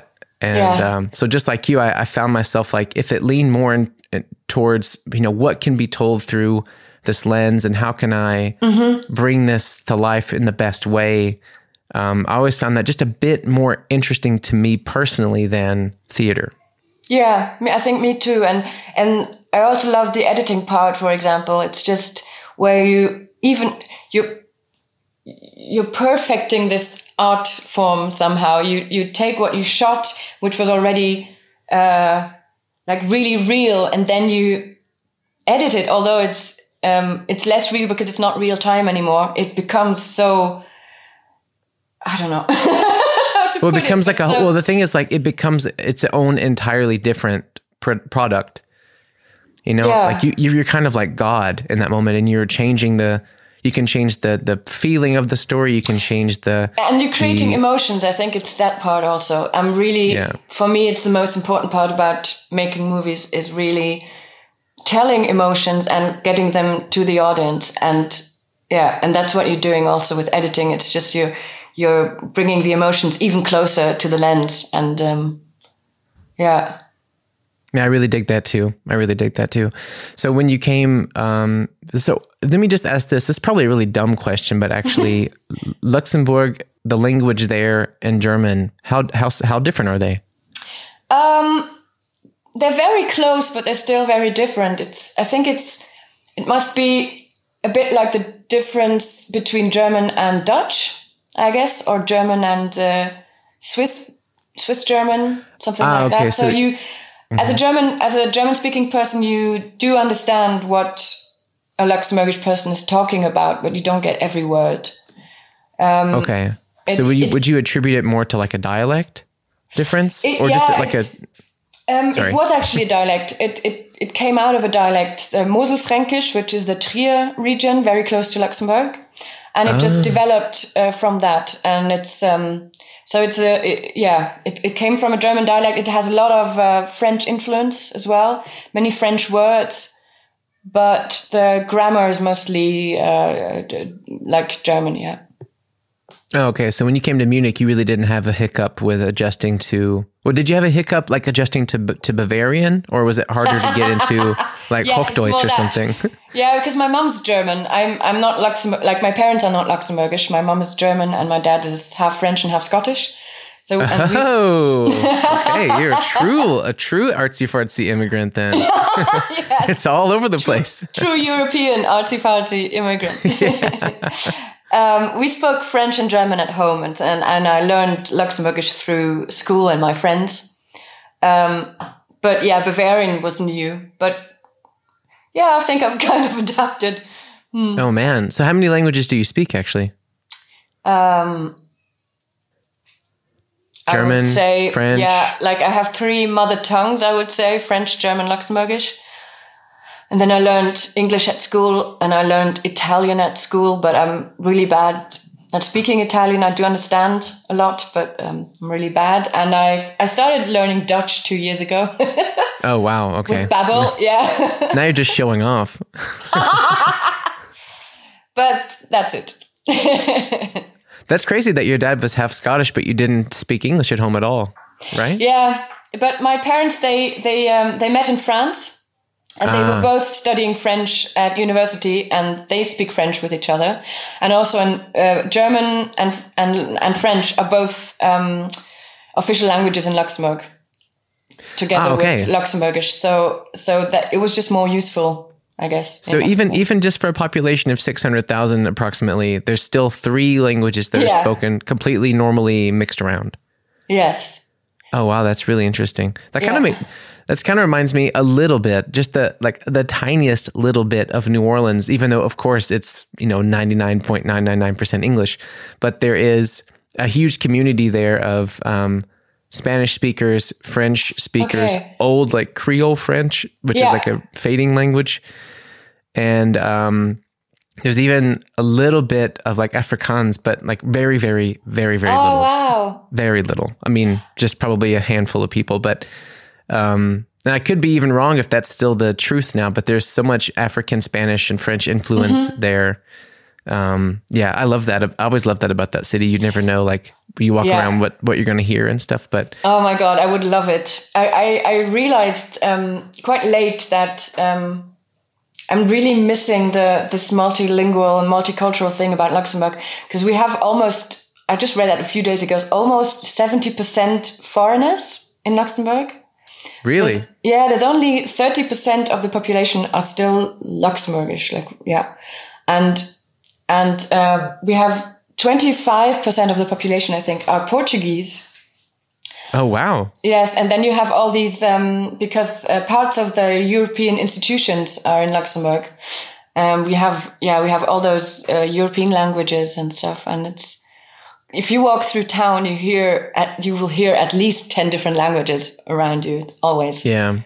And I really love miss that. that. Yeah, me too. I think that that also makes me think about one thing I missed about coming from the South, which is that one thing I had to acclimate to living in in in Germany, like in Europe in general, but like mostly in Germany or in southern Germany, was that uh, I'm really accustomed to being um, around lots and lots and lots of black people. And especially from New Orleans, it's Yeah, um, I I, don't know how it is now, but it was I think at the time it was like majority African American around the time that I left. And you know of course stemming from the food and from the music and from the culture and stuff and yeah, having that even it was less in mississippi uh, when i grew up but um, in new orleans it was very commonplace and it felt like that became a part of your every like your life you know in a way. And it's something you don't think about that when it's gone you realize i didn't know that i'm like that i'm missing this kind of you know? Mm-hmm. And I th- it was like maybe a year or a year or so in munich after i moved. And there was one day where I just I don't know we went to some outing maybe it was maybe it was like a concert or like an open air thing. And I just kind of I don't know kind of looked around. It was only like white 20 something year olds. Mm-hmm. I was like this feels kind of weird. It feels like we've like segregated somehow yeah, you know but then you know then of course i had to learn like jordan you know like germany didn't have slavery. So of course you know there's not going to be this multitude of black people that you know be, you know grows from that and stuff. And i was like oh yeah. I didn't even like i'm so dumb i didn't consider that's why i'm so used to seeing it you know? Yeah, but still, I, I, I also, um, I, I also find it strange. I must say, it's really, um, if, even if you go to France, it's very different. Okay, of course, they had more colonies in Africa than on the African continent than Germany, but still, it's so. And I mean, Bavaria is, I think, is even worse than the rest of Germany. It's so white. yeah we it's have lots really of Turkish people, um, but but in Munich you don't really see them somehow. I don't know. i yeah, think it's getting i think it's getting a little bit better since uh, germany let in all the refugees yeah, that's true. You see it you see it more now. I think maybe last year was the first year or maybe even earlier this year was the first time i, th- I thought like okay like uh-huh. now i'm seeing some color around the river and like around the city a bit which felt good. It felt like this is right. We should be doing this you know? Yeah, but yeah, the first two or three years i always felt like this is like this kind of weird you know? I'm, i felt like i don't know i had i felt like i had like gentrified a whole neighborhood and kicked everybody out you know? And i was like this feels wrong you know Yeah. but it's it's it's just part of you know i i think i'm still always going to be in that position where i have to remember that i'm on a totally different part of the world that's operated very differently from my part of the world for much longer, and it's I'm I'm always going to be a little surprised by something. Yeah, all the definitely. time, you know. Definitely. I when I left Luxembourg, I, th- I think maybe because it is so international, everybody wants to get out. As, a, as all the young people, they want to get out and they want to see the world and they want to study abroad and learn languages and stuff. And I, the big shock for me was that everywhere I landed, I mean, I didn't get that far, but I studied in England, France, uh, Germany, and everywhere I landed, it was really national. I, I and it was really late that I realized that I was looking for this multiculturalism and not and not for I don't know what to get away. It was it's I don't know. It's yeah. When I was in England, it was really really English, and they were so narrow minded. I felt, but it's the same here, and it's the same in France because everywhere you land, it's you're surrounded by people from that country somehow. and what I'm missing is just to have like so many international friends and change languages all the time and stuff. It's um, and it's really difficult to find that, but. I really think I need to go to New Orleans one day. Oh God, yeah. Well, you have that's amazing. mandatory. As soon as But- the as soon as the flying opens back up again safely, you should definitely plan a vacation there. yes. And how are you feeling? How is it for you to? How, how long have you been in Munich for? This is the fifth year. Okay. So, and how do you feel about it? how do you feel in Munich? It sucks. No, I'm kidding. Apart from everything so white. No, I mean I talk about it a lot on the show. How you know there's always going to be um, occasional moments where I question. I don't know, question like if it's if like this the, exactly the right city. Um, you know, sometimes I feel like I. Oh, the thing is for me that I also I just struggle so much with the language. I'm sure that's the, the main part of it. I'm you know I'm back in German courses now. I just restarted um, last week. okay. And I have to pass the B1 level for my visa. But then, you know, I still really need to like get further than that to a very comfortable level Yeah. um, because, you know, I- live here and I need to get better at it. I need to be able to, you know, um, be a, more of a supportive partner uh, to my wife and to be like, be more acclimated to the world. Like I have to basically swallow this thing that I hate getting through because I'm so difficult with, uh, it's so difficult for me with languages. I think I have to just kind of still swallow this thing of like, okay, it's really hard and you don't enjoy doing it, but you have to do it. So just grow up and like just do it. Do it for your partner, do it for your future kids. Like do it because it's not about me anymore, you know?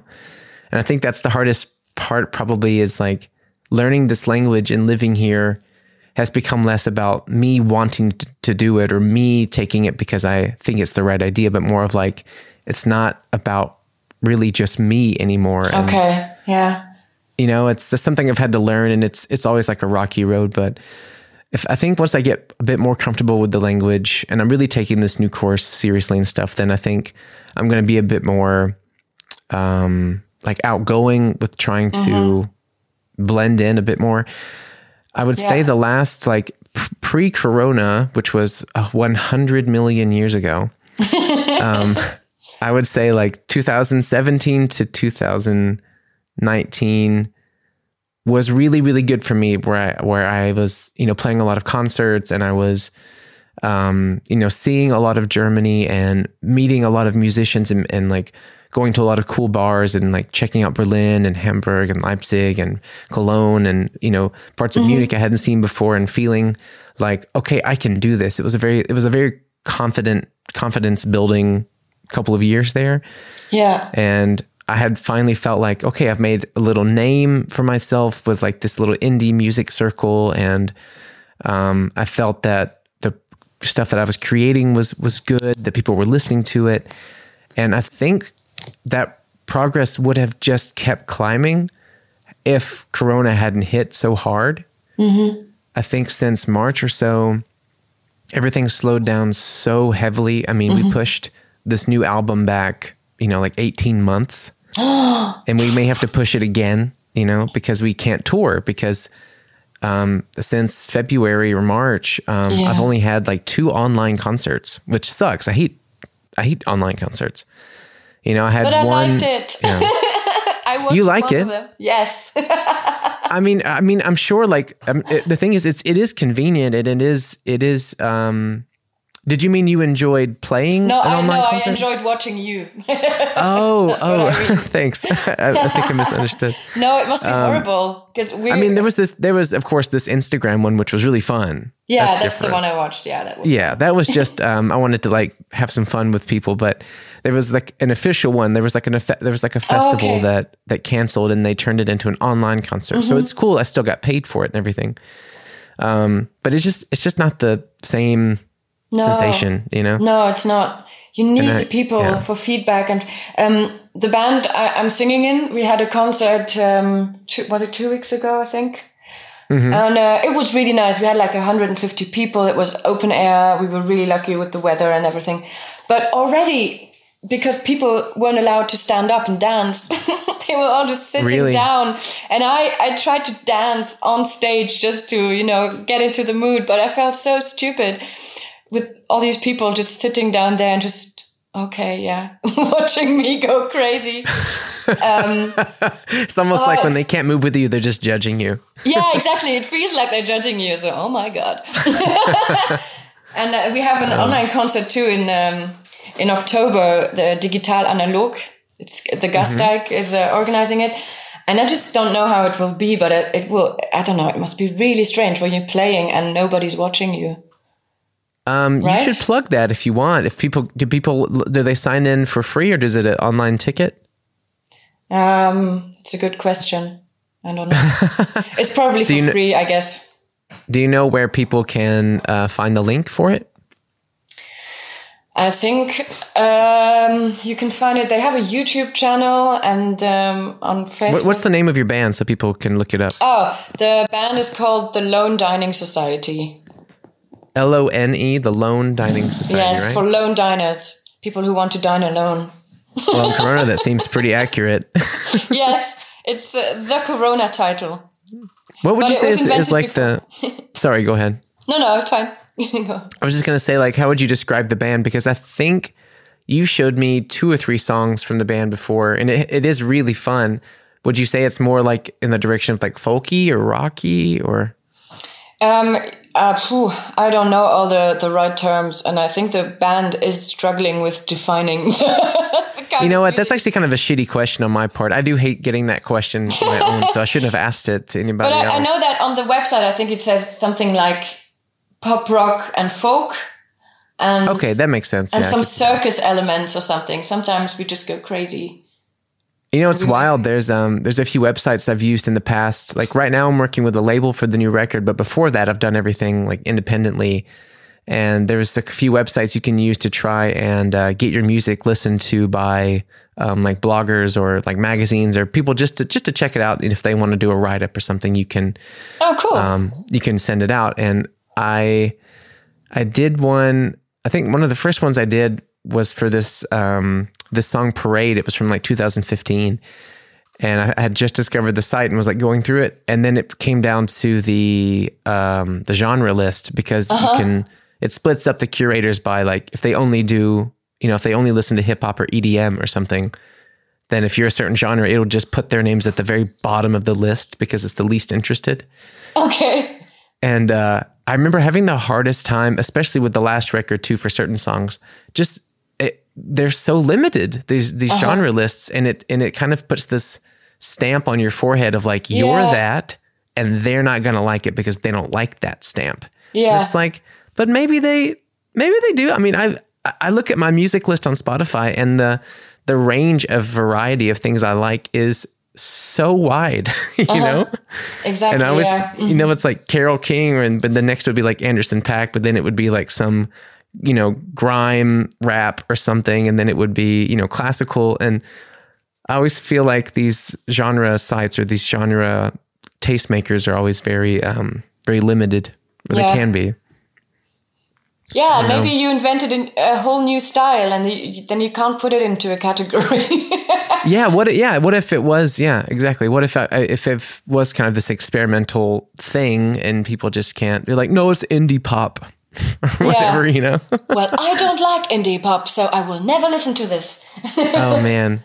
Oh, It was, um, you know, it's funny. Like uh, you must have this experience too, being in music and, and being in, in Munich. But you know, if if you ever get um, like interviewed by, I don't know, let's say like a newspaper or a magazine or um, even just some local, you know, people from a concert or something, you tend to get um, the same. Well, I tend to get a lot like the same three or four questions uh, pretty often.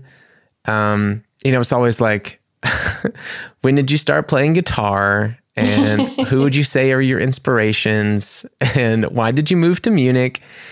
Um, and there's this one time where um, I we had released this new single in May called "The Crooked Rail," Uh-huh, yeah. and and this radio station in some college town. I don't even remember what the name of the town is. I have to look that up for the for the show later. But um, this guy had written to the label and was like, "Hey, I would love to play Jordan's song on, on rotation this week, but I want I'd like to get an interview."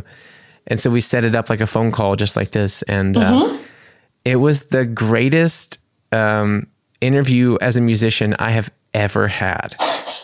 It was incredible. Like he had me he had me stunned at the research he had done because he had like gone through older songs on the previous records and like he'd gone through the text. He'd gone through more than just like my Wikipedia page or something.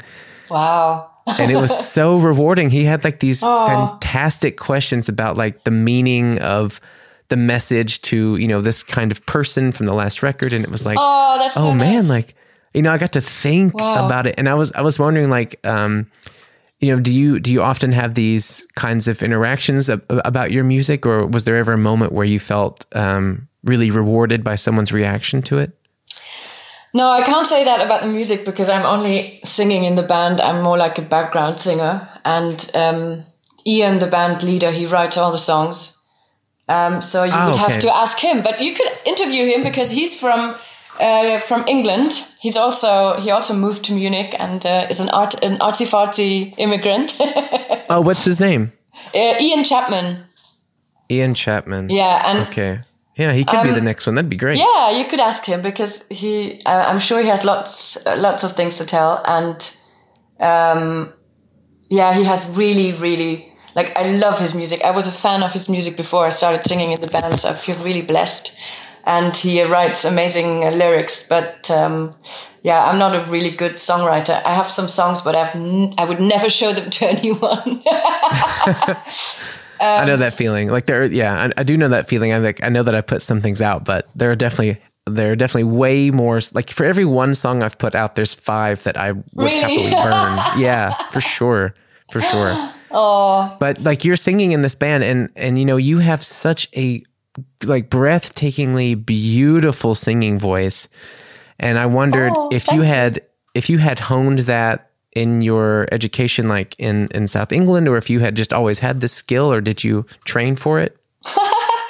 Um, no, I never trained for it, and I just um, my dad is a musician, like a hobby musician, but um, he has six brothers and sisters, and they used to make music together, and they come from the folk direction, like they um, they played Irish and Scottish tunes and um, also French songs. Um, and uh, yeah, I just grew up with that kind of music, I guess, and and just started singing when I was a child. Um, I went to church with with my parents also, and my my dad is the musician in church, and um, I just sang there every Sunday, and yeah, that's that's my education. yeah, I mean now I I founded I founded a choir in Munich, and. Uh, you did Yes, and since then I've learned a lot about how you can improve your your singing skills and and how yeah what's good for your voice and what isn't. But um, but yeah, before that I, I yeah I just sang. Yeah, what's the what's the name of the choir the choir is called Die Vögel. Uh, Die Vögel. oh yeah bird- right i know this one i know this choir Yeah, of it's course the, duh It's the filmmakers choir. Only film yeah people tell are us allowed tell to us a little bit about um about the kind of music that you sing specifically because this is pretty cool Yeah, we, we sing only film music, and um, we have um, we have actors and directors and sound engineers and camera assistants and uh, editors and, and everyone who works in the film business is allowed to sing with us. Even if they can't sing, we, we allow everyone to join us because it's so much fun. And we sing, um, yeah, we sing different songs and tunes like the, the, um, the Game of Thrones um, intro, and we sing. We just released our new video yesterday. Um, it's Bang Bang from Kill Bill. Oh, that's a great song. Yeah. And uh, we have a really nice YouTube channel where we started um, making those videos during the lockdown. Everybody could record their voice um, at home, and we all dressed up in funny costumes. And Oh, that's awesome. yeah, Um, so so Die Vögel and the Lone Dining Society, they both have like YouTube and Instagram, right? yes, hmm Okay, that's cool. I'll I'll get a um, I'll, I'll put the link. Cool. If anyone wants to check out these two bands, uh, the choir and the band, I'll put the links in the description of the show in the show notes, so they can they can just click the link there and check it out directly. Nice, very good. Got to promote those local musicians, man. I'm all I'm all about that. you know, you said you you said you really miss like being around a lot of mixed cultures and, Mm-hmm. and different languages and stuff. Do you imagine that you would want to leave Munich, and if so, where would you go? I think that's the main theme in my life at the moment. Actually, uh, yeah, yeah, I've been thinking about leaving Munich for years and I still haven't done it because I kind of, well, you must know how it is. You, you just build your life somewhere and then you have your friends there and you have your contacts there for work and yeah, it's not that easy to leave and then it, there's the question where to i i I, am I'm starting to think about the possibility of maybe moving back to Luxembourg one day, which was Oh, never, really? yeah, it was never an option for me because I, I didn't, I, I always thought it's too small and too, um, I always, I, I was always scared that, that it was too limited for the opportunities uh, in my job were too limited. But, um, I would say that, and it, you know, it also seems a little bit too small, and I mean this in a positive way. I think it's a bit too small for your personality. yeah, that's uh, maybe I don't know, but but I um You know, you're really outgoing. You're in a choir. You have a band. You're working in film. yeah and yeah you know you're very social and easy to talk to and like fun. I feel like uh, uh, then again, like I said, you're the second person I've ever met from there. So I don't know. Maybe everyone from there is like that. yeah I think many people are like that. I I kind of miss my friends because I think many of my friends are like that somehow. I don't know why. um, Okay. And and when I I uh, I spent the whole lockdown at my parents' place in Luxembourg, and I was there for five months and. I, I started kind of um, realizing what I was missing in, in Munich or what what doesn't make me happy in Munich or things like that, like this international part um, or also just it's my home. I don't know you you I guess you must miss your home too, and uh, the culture shock is much bigger for you. But so that's why I never I never thought it was possible that I was missing home because it's so close to Germany, but I kind of do. so I'm Yeah. uh, yeah. I do and get there's a- that though. and the the film film business um it's a big uh, it's a uh, how do you yeah the film community and film business and stuff in Luxembourg is really big. So there are there are opportunities but um the other uh, possibility for me I think is Berlin.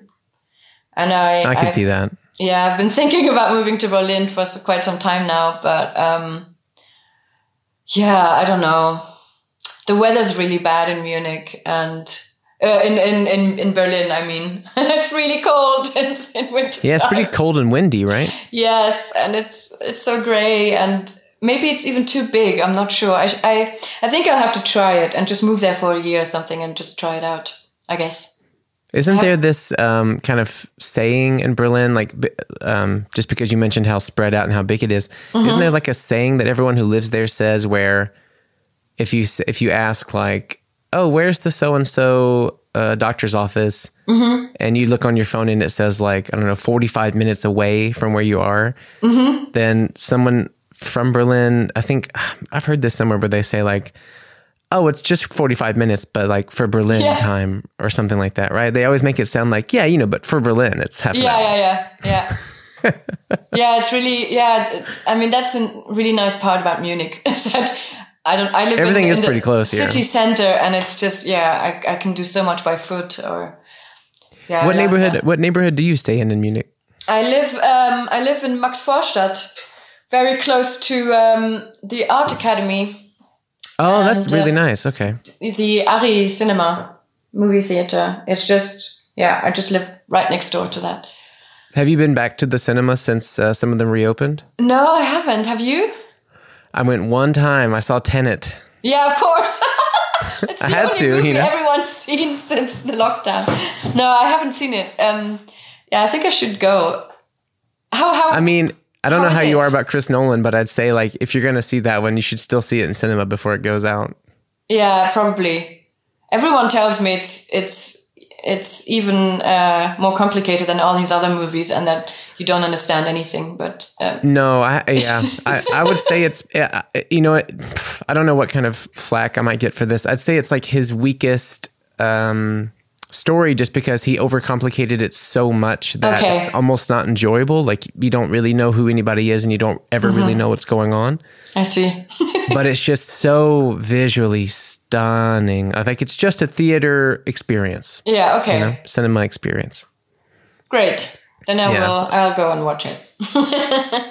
You could just go in there, and put headphones on, and like listen to your listen to Radiohead or something, eat some popcorn. Or to your And music. just go like, I could. I could listen to your music and uh, and watch. Don't ruin your experience. Just I want you to enjoy the experience. I don't want to ruin your music. We'll see.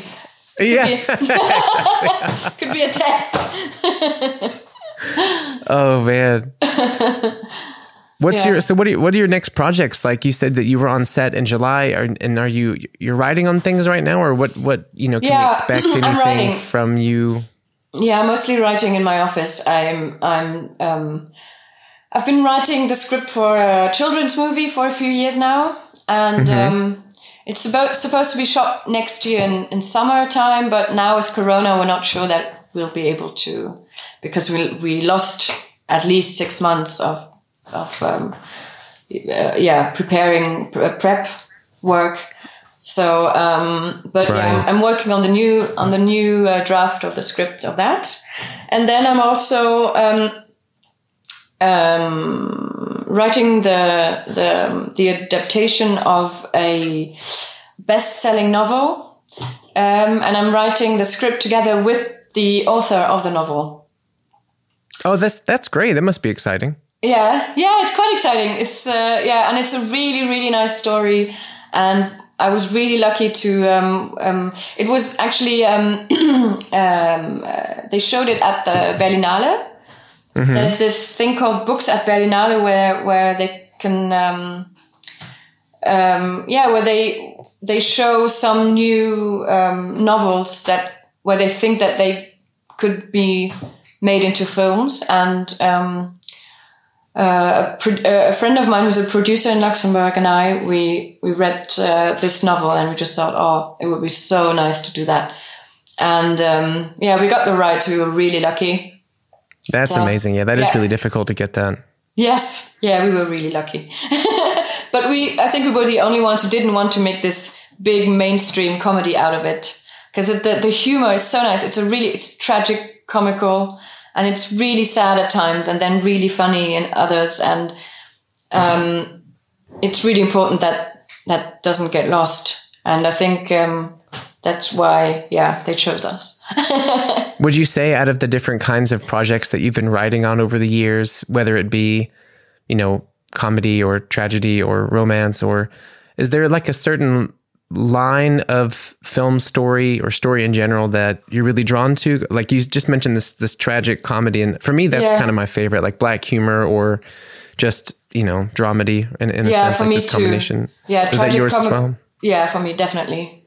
All my favorite movies are kind of tragic, comical, and um, Do you have like a, f- a few of your favorites on mind in mind? well, I'm I, I I like a lot of um, American indie movies actually, uh, and French movies. I think they, um, I think there's a big problem in in the German um, German films that they don't. They always try to do one or the other. And I um, agree. Yeah, that is so- there. Like, there's a lot of, um, as you can probably imagine, like having met people like you and a few other of our mutual friends throughout the years in the Munich film scene. Um, that seems to be like a, a connecting f- theme amongst everyone is that there is this limitation in the German film industry. Yeah, yeah, Yeah, like they don't want to take the risk of of trying to blend genres to make it, you know, because the thing is, life isn't really one genre or the other, and I think a good story exactly. makes you feel all of those things in one. You know, Yeah. like crying here but laughing there, and you know, Exactly. Yeah. longing and everything. You know, mm-hmm. I think Yeah. probably like my favorite, my favorite one in that direction. I, I think I'll always have this real emotional connection. Maybe it was just because I was at the right age at the right time, but um, I mean, it's probably everyone's favorite indie movie. But the Royal Tenenbaums when it came out Yeah. it was just this i had just never seen like i didn't know rushmore i didn't know bottle rocket like i didn't know anything from wes anderson at that time and i think it came out in like 2001 and then a few years later i think i was like a teenager or something and i saw it for the first time. And it just took my breath away. It was like so sad some of these relationships like you know this it talks about suicide. It talks about like fa- like mm. father abuse and lies and money laundering and affairs, but it also is really funny and quirky at the same time. Mm-hmm. And like, yeah. I don't know, like you just see like Ben Stiller's character, how he over worries, over overprotects his children because his wife died and he's he's that scar won't leave him and you know, and um, the brothers, like the Wilson guys, they're they're jealous over Margot because they're both kind of in love, but they're too different, and she's also kind of related to one of them, and um, you know, then you have the father, like the Gene Hackman character, who's lied to all of them and abused them. And, but it's so funny. It's also Yeah, very yeah. funny. So I think that's something that I haven't really seen too much in, in German cinema. Like, not that I've watched that many things, but No, somehow it's it's either like really comedy, comedy, comedy, or it's or it's a kind of black weird comedy, but that's mostly in more like artsy fartsy um, uh, movie, German movies. Sometimes Right. they have a really strange humor that I don't really get. Um, or it's really tragic, but then it's really depressively tragic. I don't know. One of right. my favorite like, movies. yeah, Yeah. Sorry. Sorry. No, no, I was just saying, like, yeah, that's something I've learned too. Is it's either a film like um, Leberkäse Junkie or something like a funny, quirky Yeah. movie, or it's a movie about the Holocaust. Exactly. Yeah. Yeah. And one of my favorite movies is Little Miss Sunshine. Oh yeah, example. same. Yeah, and it's Same. so I mean it's so funny, but it's also when the grandfather dies, it's really sad. But also her the character of the little girl, it's she's really funny, but she's also kind of so sad because because it's so embarrassing and I don't know. I just I Yeah. just love that. That's an amazing script. That's such a Yeah. such a well told story and So hits all, intelligent. it hits all the right buttons. You know. Yeah, exactly. Yeah. That's really great. Hmm. Um, well, Eileen, I really, I I don't want to take up too much more of your time. I know you're busy today, but I wanted to say thank you so much for for letting us into your life a little bit. Well, thank you for uh, yeah being interested in my boring life, but Far from feel really boring, I'd say. I feel really honored to be part of your show.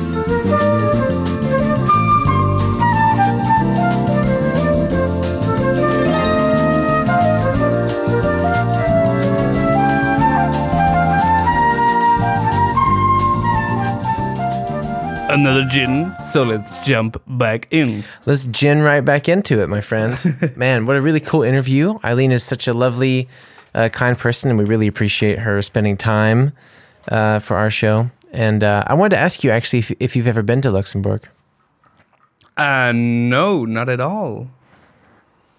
I don't. I, I told No. her um, we talked about it in the interview, but she's the only the second person that I've ever uh, met from from there ever. It's funny. They seem like she said they seem to come out, but I don't know a lot of people that are going in. I mean, I don't know. I haven't met a lot of people that are migrating there that aren't from there. You know, she says there's a lot of a lot of You, foreigners there. you know but how how tiny Luxembourg is. she says it's about six hundred thousand people. Six hundred thousand, which is pretty small. Yeah, But um, yeah, I don't know. I, I like this super tiny city and a little bit around it between Belgium, the Netherlands, and Germany. Um, or no, no, no, no, no, no, no. France, Belgium, and Germany. However, um, no, but I've never been there yet. Yeah, me either. Me either. But there was one. Um, we talked about this idea of like what is kind of wrong with German. Luxembourg. yeah, we did talk about some of that. Um, but like, um, like things wrong with uh, German cinema, because I, I know that you're not like the craziest movie guy, and you, Yeah. I know that we connect on a lot of movies, but it- it's not as if you're trying to watch movies every single day. But I wondered if you noticed also this kind of weird problem with German cinema that they they tend to like box in certain genres. You know, like we talked about how in German cinema usually it's either like a really loose, funny comedy like Leberkäse Junkie or something, or it's a movie about the Holocaust. yeah.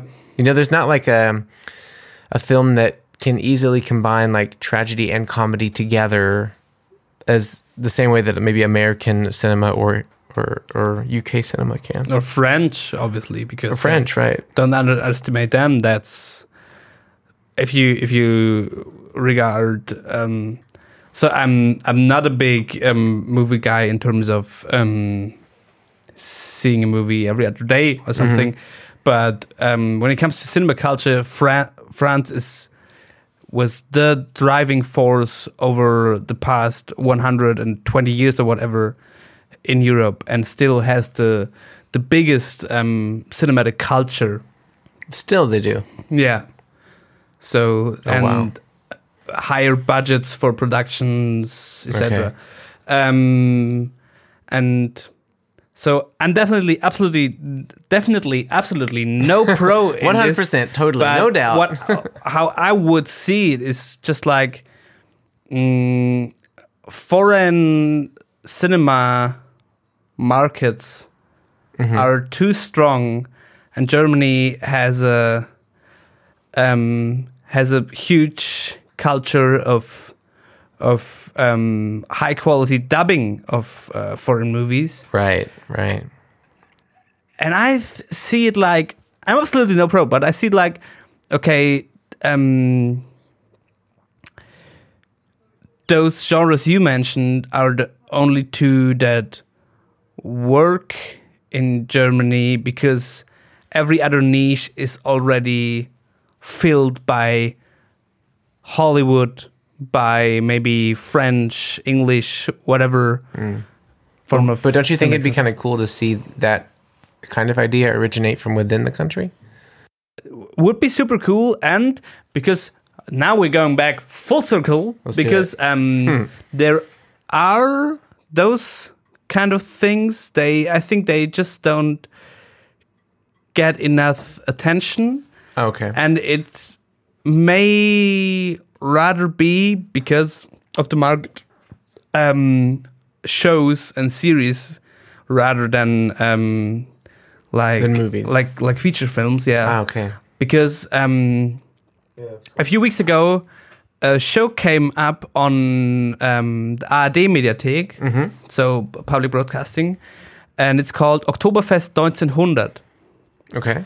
and it's this kind of historic, um, historical drama series based on real events, um, and it's amazing. Um, I guess you had something to do with Hinterfing, didn't you? That's right. Yeah. some of some of the guys from Hinterfing are in there as well. Ah, okay. It's also a Bayerischer Rundfunk production, as far as I remember it. Um, and it is about the guy who in in 1900 who was the guy who started commercializing the Oktoberfest. Oh. Like the the guy who said, "Okay, no, no, we're not doing this. Those little huts and the here's a clown. There's some beer.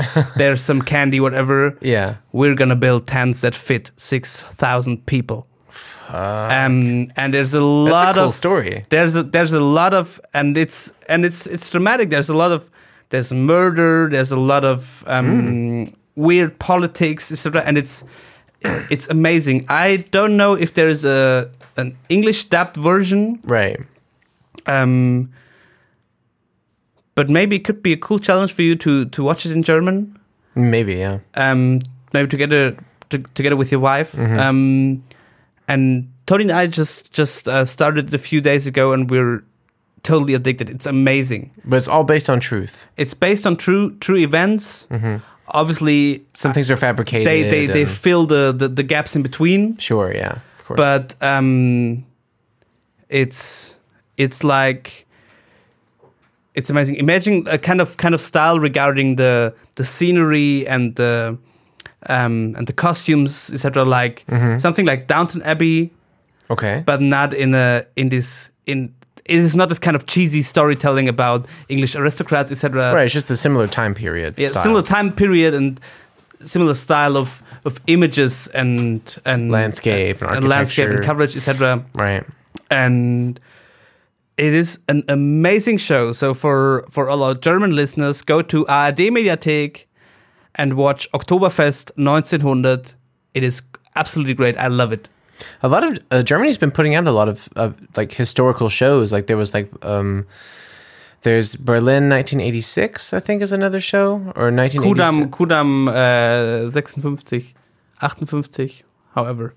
Yeah, but this kind of stuff. Uh, Babylon Berlin. Babylon Berlin. That's the next one I was gonna say. Have you yeah. seen that one? No, but I heard it's awesome. It's also great. Yeah, they and and I think It's kind of cool that they're showing more history than just the war because there's so much. Yeah, and I think they're, they're, they we are in a time of, of empowerment for for writers and directors mm-hmm. to go in that direction and to go in into different direction regarding storytelling. Mm-hmm. But I guess it still hasn't worked out in for for cinemas. That's a yet. funny. That's a funny uh, little problem there. I wonder what the what the reason is for But that. because uh, there there are still great German movies. I, th- I have to say, like, yeah, we, we had we had Ali Reza on the show. I was just about to say, like, that's that's the one film I've seen that's like from a you know a German like a German film through and through that is very very very entertaining. You know, Um, and it's tragic, and it's also funny. You have some some rosemary in your mouth. it's it's you know it has like sad parts, it has really funny parts, and like it you know Ali is so talented, man. Like that Yeah. movie is great. and those and you have those kind of films but um most of the time they are pretty nichey and they might get some some award in in venice or in in cannes or whatever um maybe some some good art house movies etc but um within the mainstream uh, great storytelling and um original ideas Right. um, are still not common in, in German cinemas. Did you ever watch Hinterfing? Uh, yes. What do you think about it? Actually, I've, I've, I've only ever seen clips, so you can be you can be brutally honest if you don't like it because I, have no idea. I, liked it for the. There's are there one or two seasons? I Now there's two. Now there's two. Because okay, I, I've seen I've seen the first season then, Mm-hmm. um, and in the beginning I thought like, okay guys, you're trying to sell me a Bavarian version of Breaking Bad. Hmm. okay, but or like after- Fargo or something. But after the first two and a half episode it re- episodes, it really catched me, and I and I really liked it. That's and cool. The greatest German production I've seen through the past years is Dark, yeah, everyone and the only Dark, German man. production Yeah. that has um, reached such such um, attention, Like on massive Netflix, worldwide. internationally. Yeah. There has been after the after the hype for Stranger Things for the second Stranger Things season. yeah. um, has gone down a little bit. I guess for on on IMDb Mm-hmm. or something for a few weeks. Dark has been the the highest rated Netflix show. Oh, And around it's a- that time, Yeah, af- after awesome. Mm-hmm. the, the, the the Stranger Things hype was gone. right? Um, and I th- and I, I was like, okay, crazy. I would have never imagined a German show to be internationally successful like this. Yeah, that's a, that actually is really surprising too, especially because the show is not easy. Yeah. I mean, I, I, I still haven't seen it. I've only seen one episode of it, but I, every, but like literally every single friend I have of all walks of life, of every job and age and interest, Uh. they all love the show. So I know that the show is like really plot driven, very mechanical, very very complicated. Yeah. And for me, it's even more kind of crazy that a that a show in, in German that is so plot heavy and so mechanical Yeah, but they- can the- still have such international But they, appeal. they from the from the beginning they released it in in great dub versions in Spanish and English, etc., etc. of course, yeah, yeah, yeah. I mean, Yeah. the dub versions um, are the only re- way my friends in America can watch Yeah. it. But, um, but still, the fact that the show is so Yeah. so heavy and to be a German produced is, is really crazy. And the fact that he, they could even get into the dubbed thing, because for me, I always prefer subtitles. I, be- I always prefer to hear the No. the native language and, and read. Like whenever I watch German films, Uh, what's the one um, like Veronica? I think it's Veronica, the the one take film. Oh man, that's gonna kill me if that's not the right name. Uh, it came out like three years ago. It's very good. And there's another German film I saw about like a uh, a nurse caretaker at like an elderly hospital who falls in love with he's he's like the mas- like the massage therapist there, and she's like working in the kitchen. That was also very good. Like any any any film, like Korean film. I'm a big Korean film fan. Japanese horror, like all of these movies. I always prefer just to hear the voice and read the subtitle. But a lot of people can't get over that hump how did you watch Parasite? uh, with subtitles. Okay. You watched it with dub.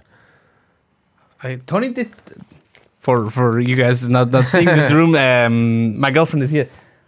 Did we see Parasite in a dubbed German version or, or with subtitles?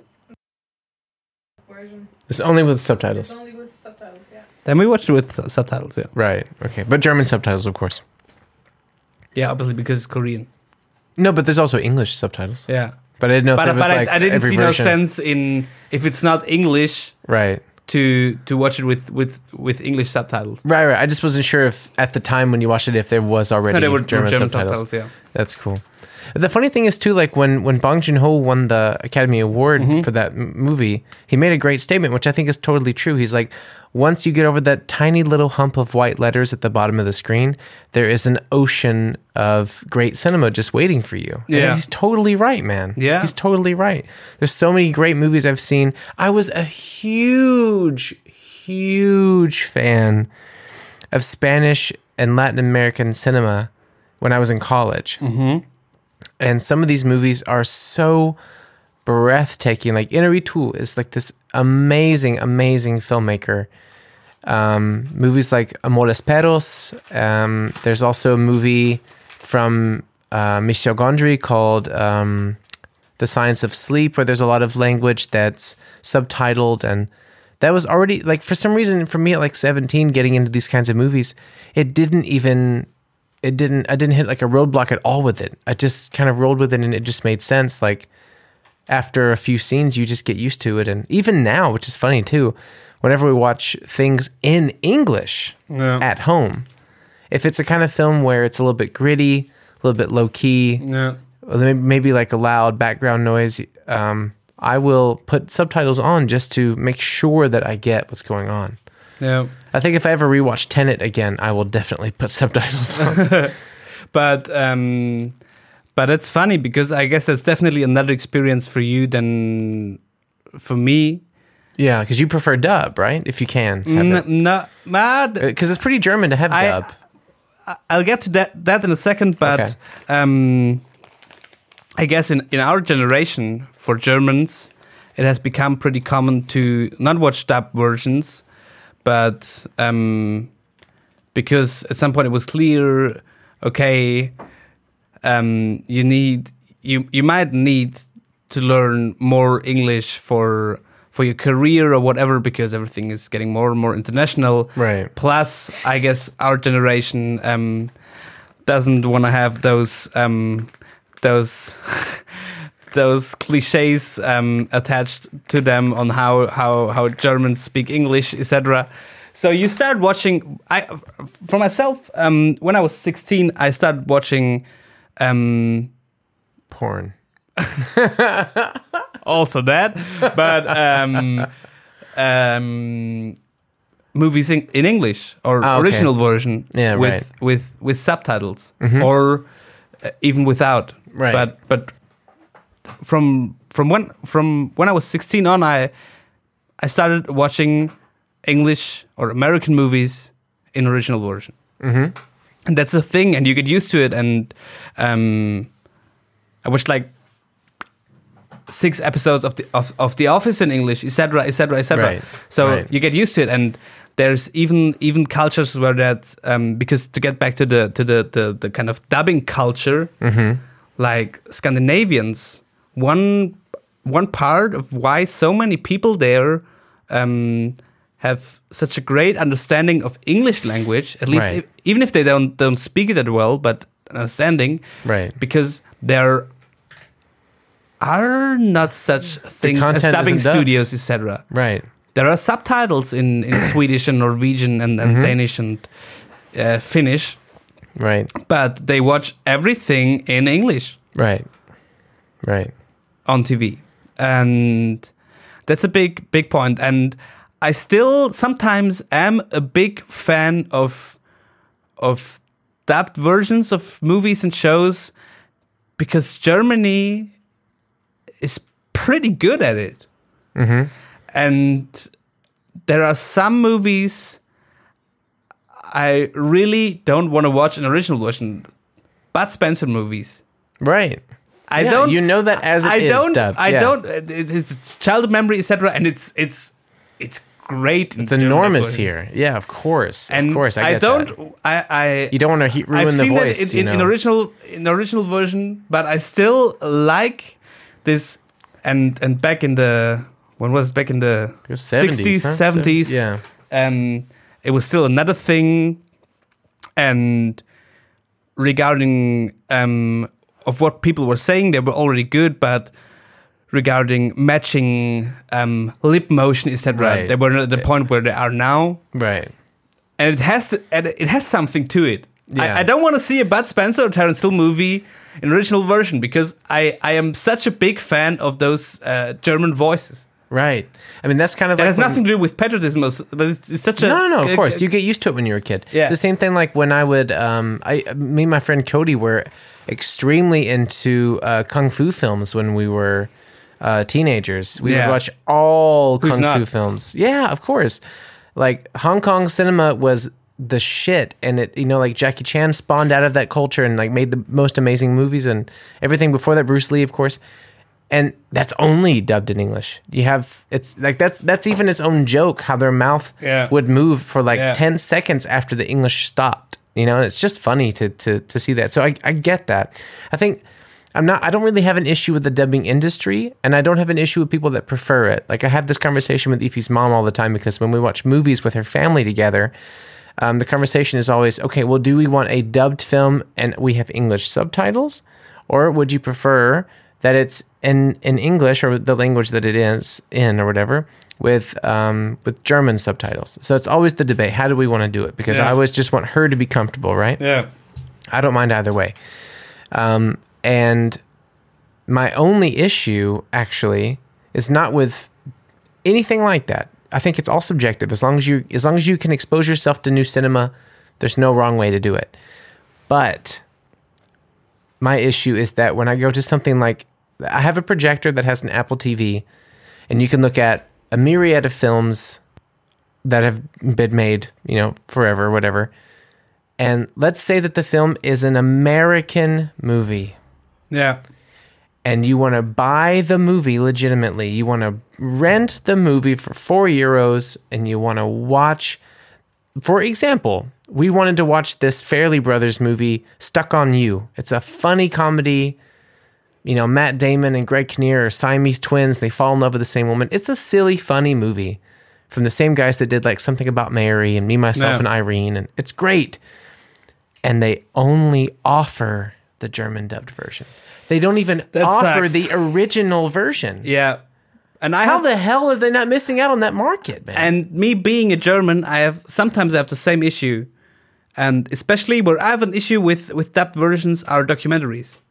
Sure. I don't want to see dubbed documentaries, no. and I still could get furious because um, there is this great um, rock and roll documentary. I think privately we've talked about it. It's called "It Might Get Loud." Oh yeah, A history, yeah. a history of the electric guitar. It's great. with uh, Jimmy Page, The Edge, and Jack White. That's right. and it has been on YouTube for quite a while, in original version, and I've watched it like five times, mm-hmm. and then I was, and then I, and then I was like, okay, I can, I, I got to a point where where I would say, okay, I have to watch this once a year because I just love it. It's great. Yeah. Um, and then I bought it on Except for Amazon and found out they, I bought. The the German the. German version because it's the, the the only thing they would they would They only offer it. they would offer. Yeah. yeah. And it still fr- frustrates me because that's a point where I know the voice of Jimmy Page. And Jack White. yeah. Yeah. And I don't want to hear some stupid ass white German boy Yeah. trying to imitate that. I don't want to hear that. No, of course not. Of course not. I think it, the thing is also is it's not economically smart because they're missing out on the huge market of foreigners. Like imagine you have you have like thousands of movies that are in English and they don't imagine for one second that anybody who could ever move to Germany would ever speak that as a first language and want to watch it. Imagine how much more money they could make when people like me want to watch some like semi-successful comedy from the early 2000s and it's in the language I want. That would be four more euros they could get Yeah. from me and from you know whatever 80 million other people who maybe just want to watch it in the original language.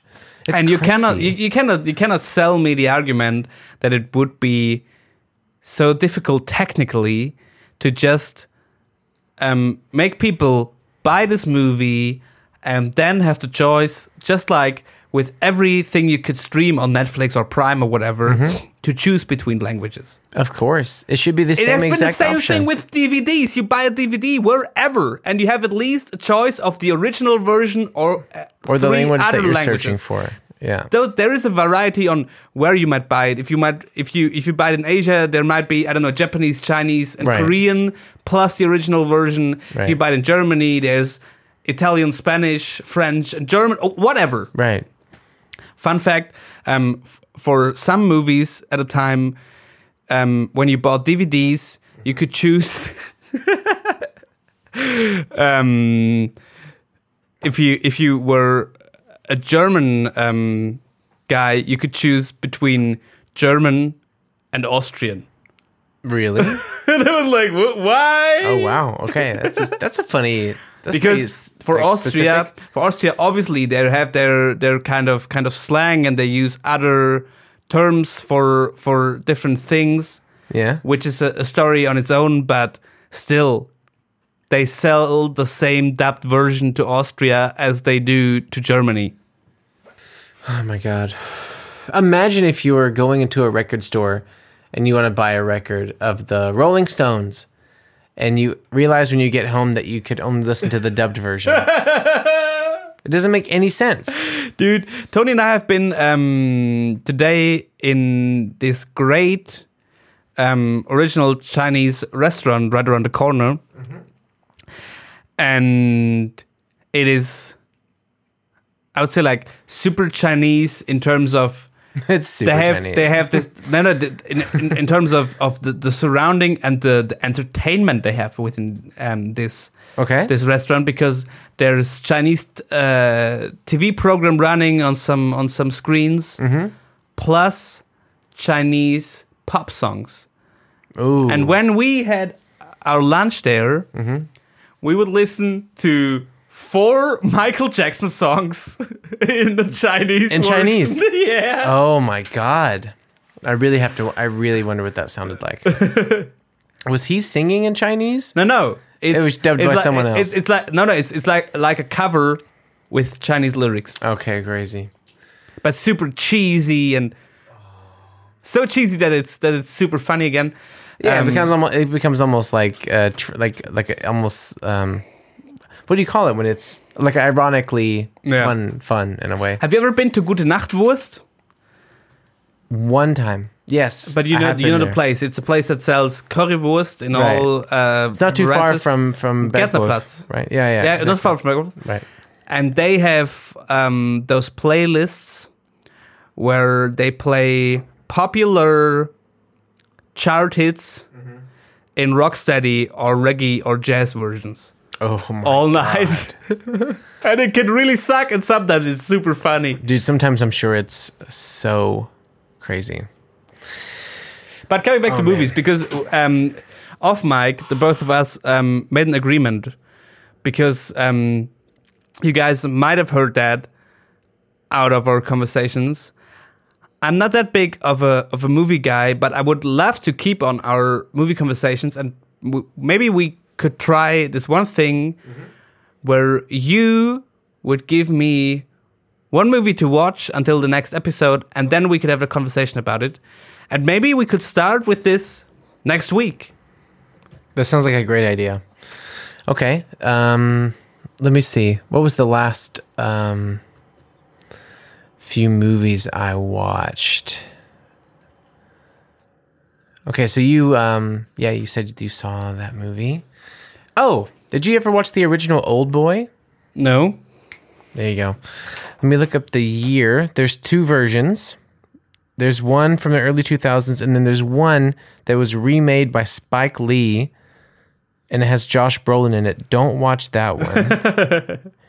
and if you need, I have the um, the file, 2003. One word, old boy. Just like that, 2003. Yeah.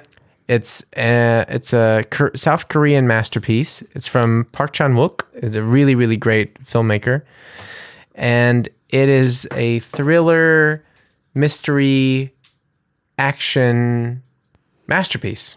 Okay. It's a masterpiece. It's it's it's an amazing movie. We've to watch Old Boy, two thousand three. Definitely that one. And if you have trouble finding it, just text me because I have the file. I, I saved the movie with the English subtitles and I can send it to you. So that'll be for the next episode. Um, I think just because of the time, if we want to listen to some of the new mixes off mic, it might be a good time to to call this episode. if that's cool for you. That's super cool for me. That might not be cool for our listeners who are super interested in the new record, but yeah, sorry guys, you have to wait. sorry guys, you have to wait. And maybe if we can figure out this idea, you'll get some stuff before Yeah, the album, but we won't promise anything here. yeah, but exactly. What we can, who- yeah. Mm-hmm. what I can promise from a from a point of view of someone who has not been part of this album production, this is gonna be great. for those who it's totally- yeah. Worth to wait for it whenever the final release will be. in July 2025. 2028. yeah, 2028, exactly. It'll hopefully be worth the wait. I don't know if it's worth that kind of wait, but uh, thanks so much for listening to Get Today, guys. And uh, we hope you enjoyed today's show. Hope you enjoyed the interview with Eileen. Make sure to check out the Lone Dining Society. That's her band on, on YouTube and on Instagram.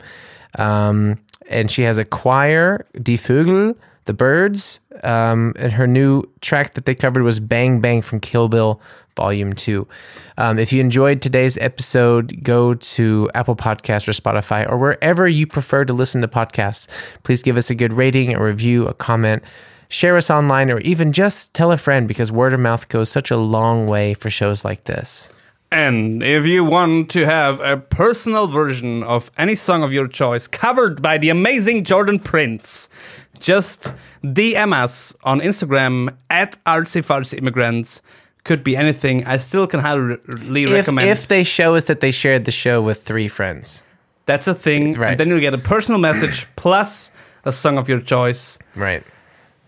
And anyway, And what'd you say? go check out our Instagram. And what's your normal thing? Like to write us an email if they yeah, have any if questions you, if or you have anything to say to us, whether whether you hate or love. Oh or- yeah, what are your thoughts about like the Wiesen debacle, like making your own private Wiesen? Yeah. If you have a different opinion from us, write us in podcast at m945.de. Or if you have any thoughts about something from Eileen, if you want to contact her, if you want to contact us about anything, feel free to write in. We love to get new messages. or if you're an artsy immigrant or no one, or have any form of topic you want us to the least to touch on, just If you want us to touch you, send us an email. and- or your friends.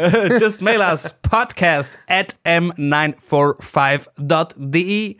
Thanks a lot, guys. Have a great day. Bye bye. Look out, baby, the saints are coming through.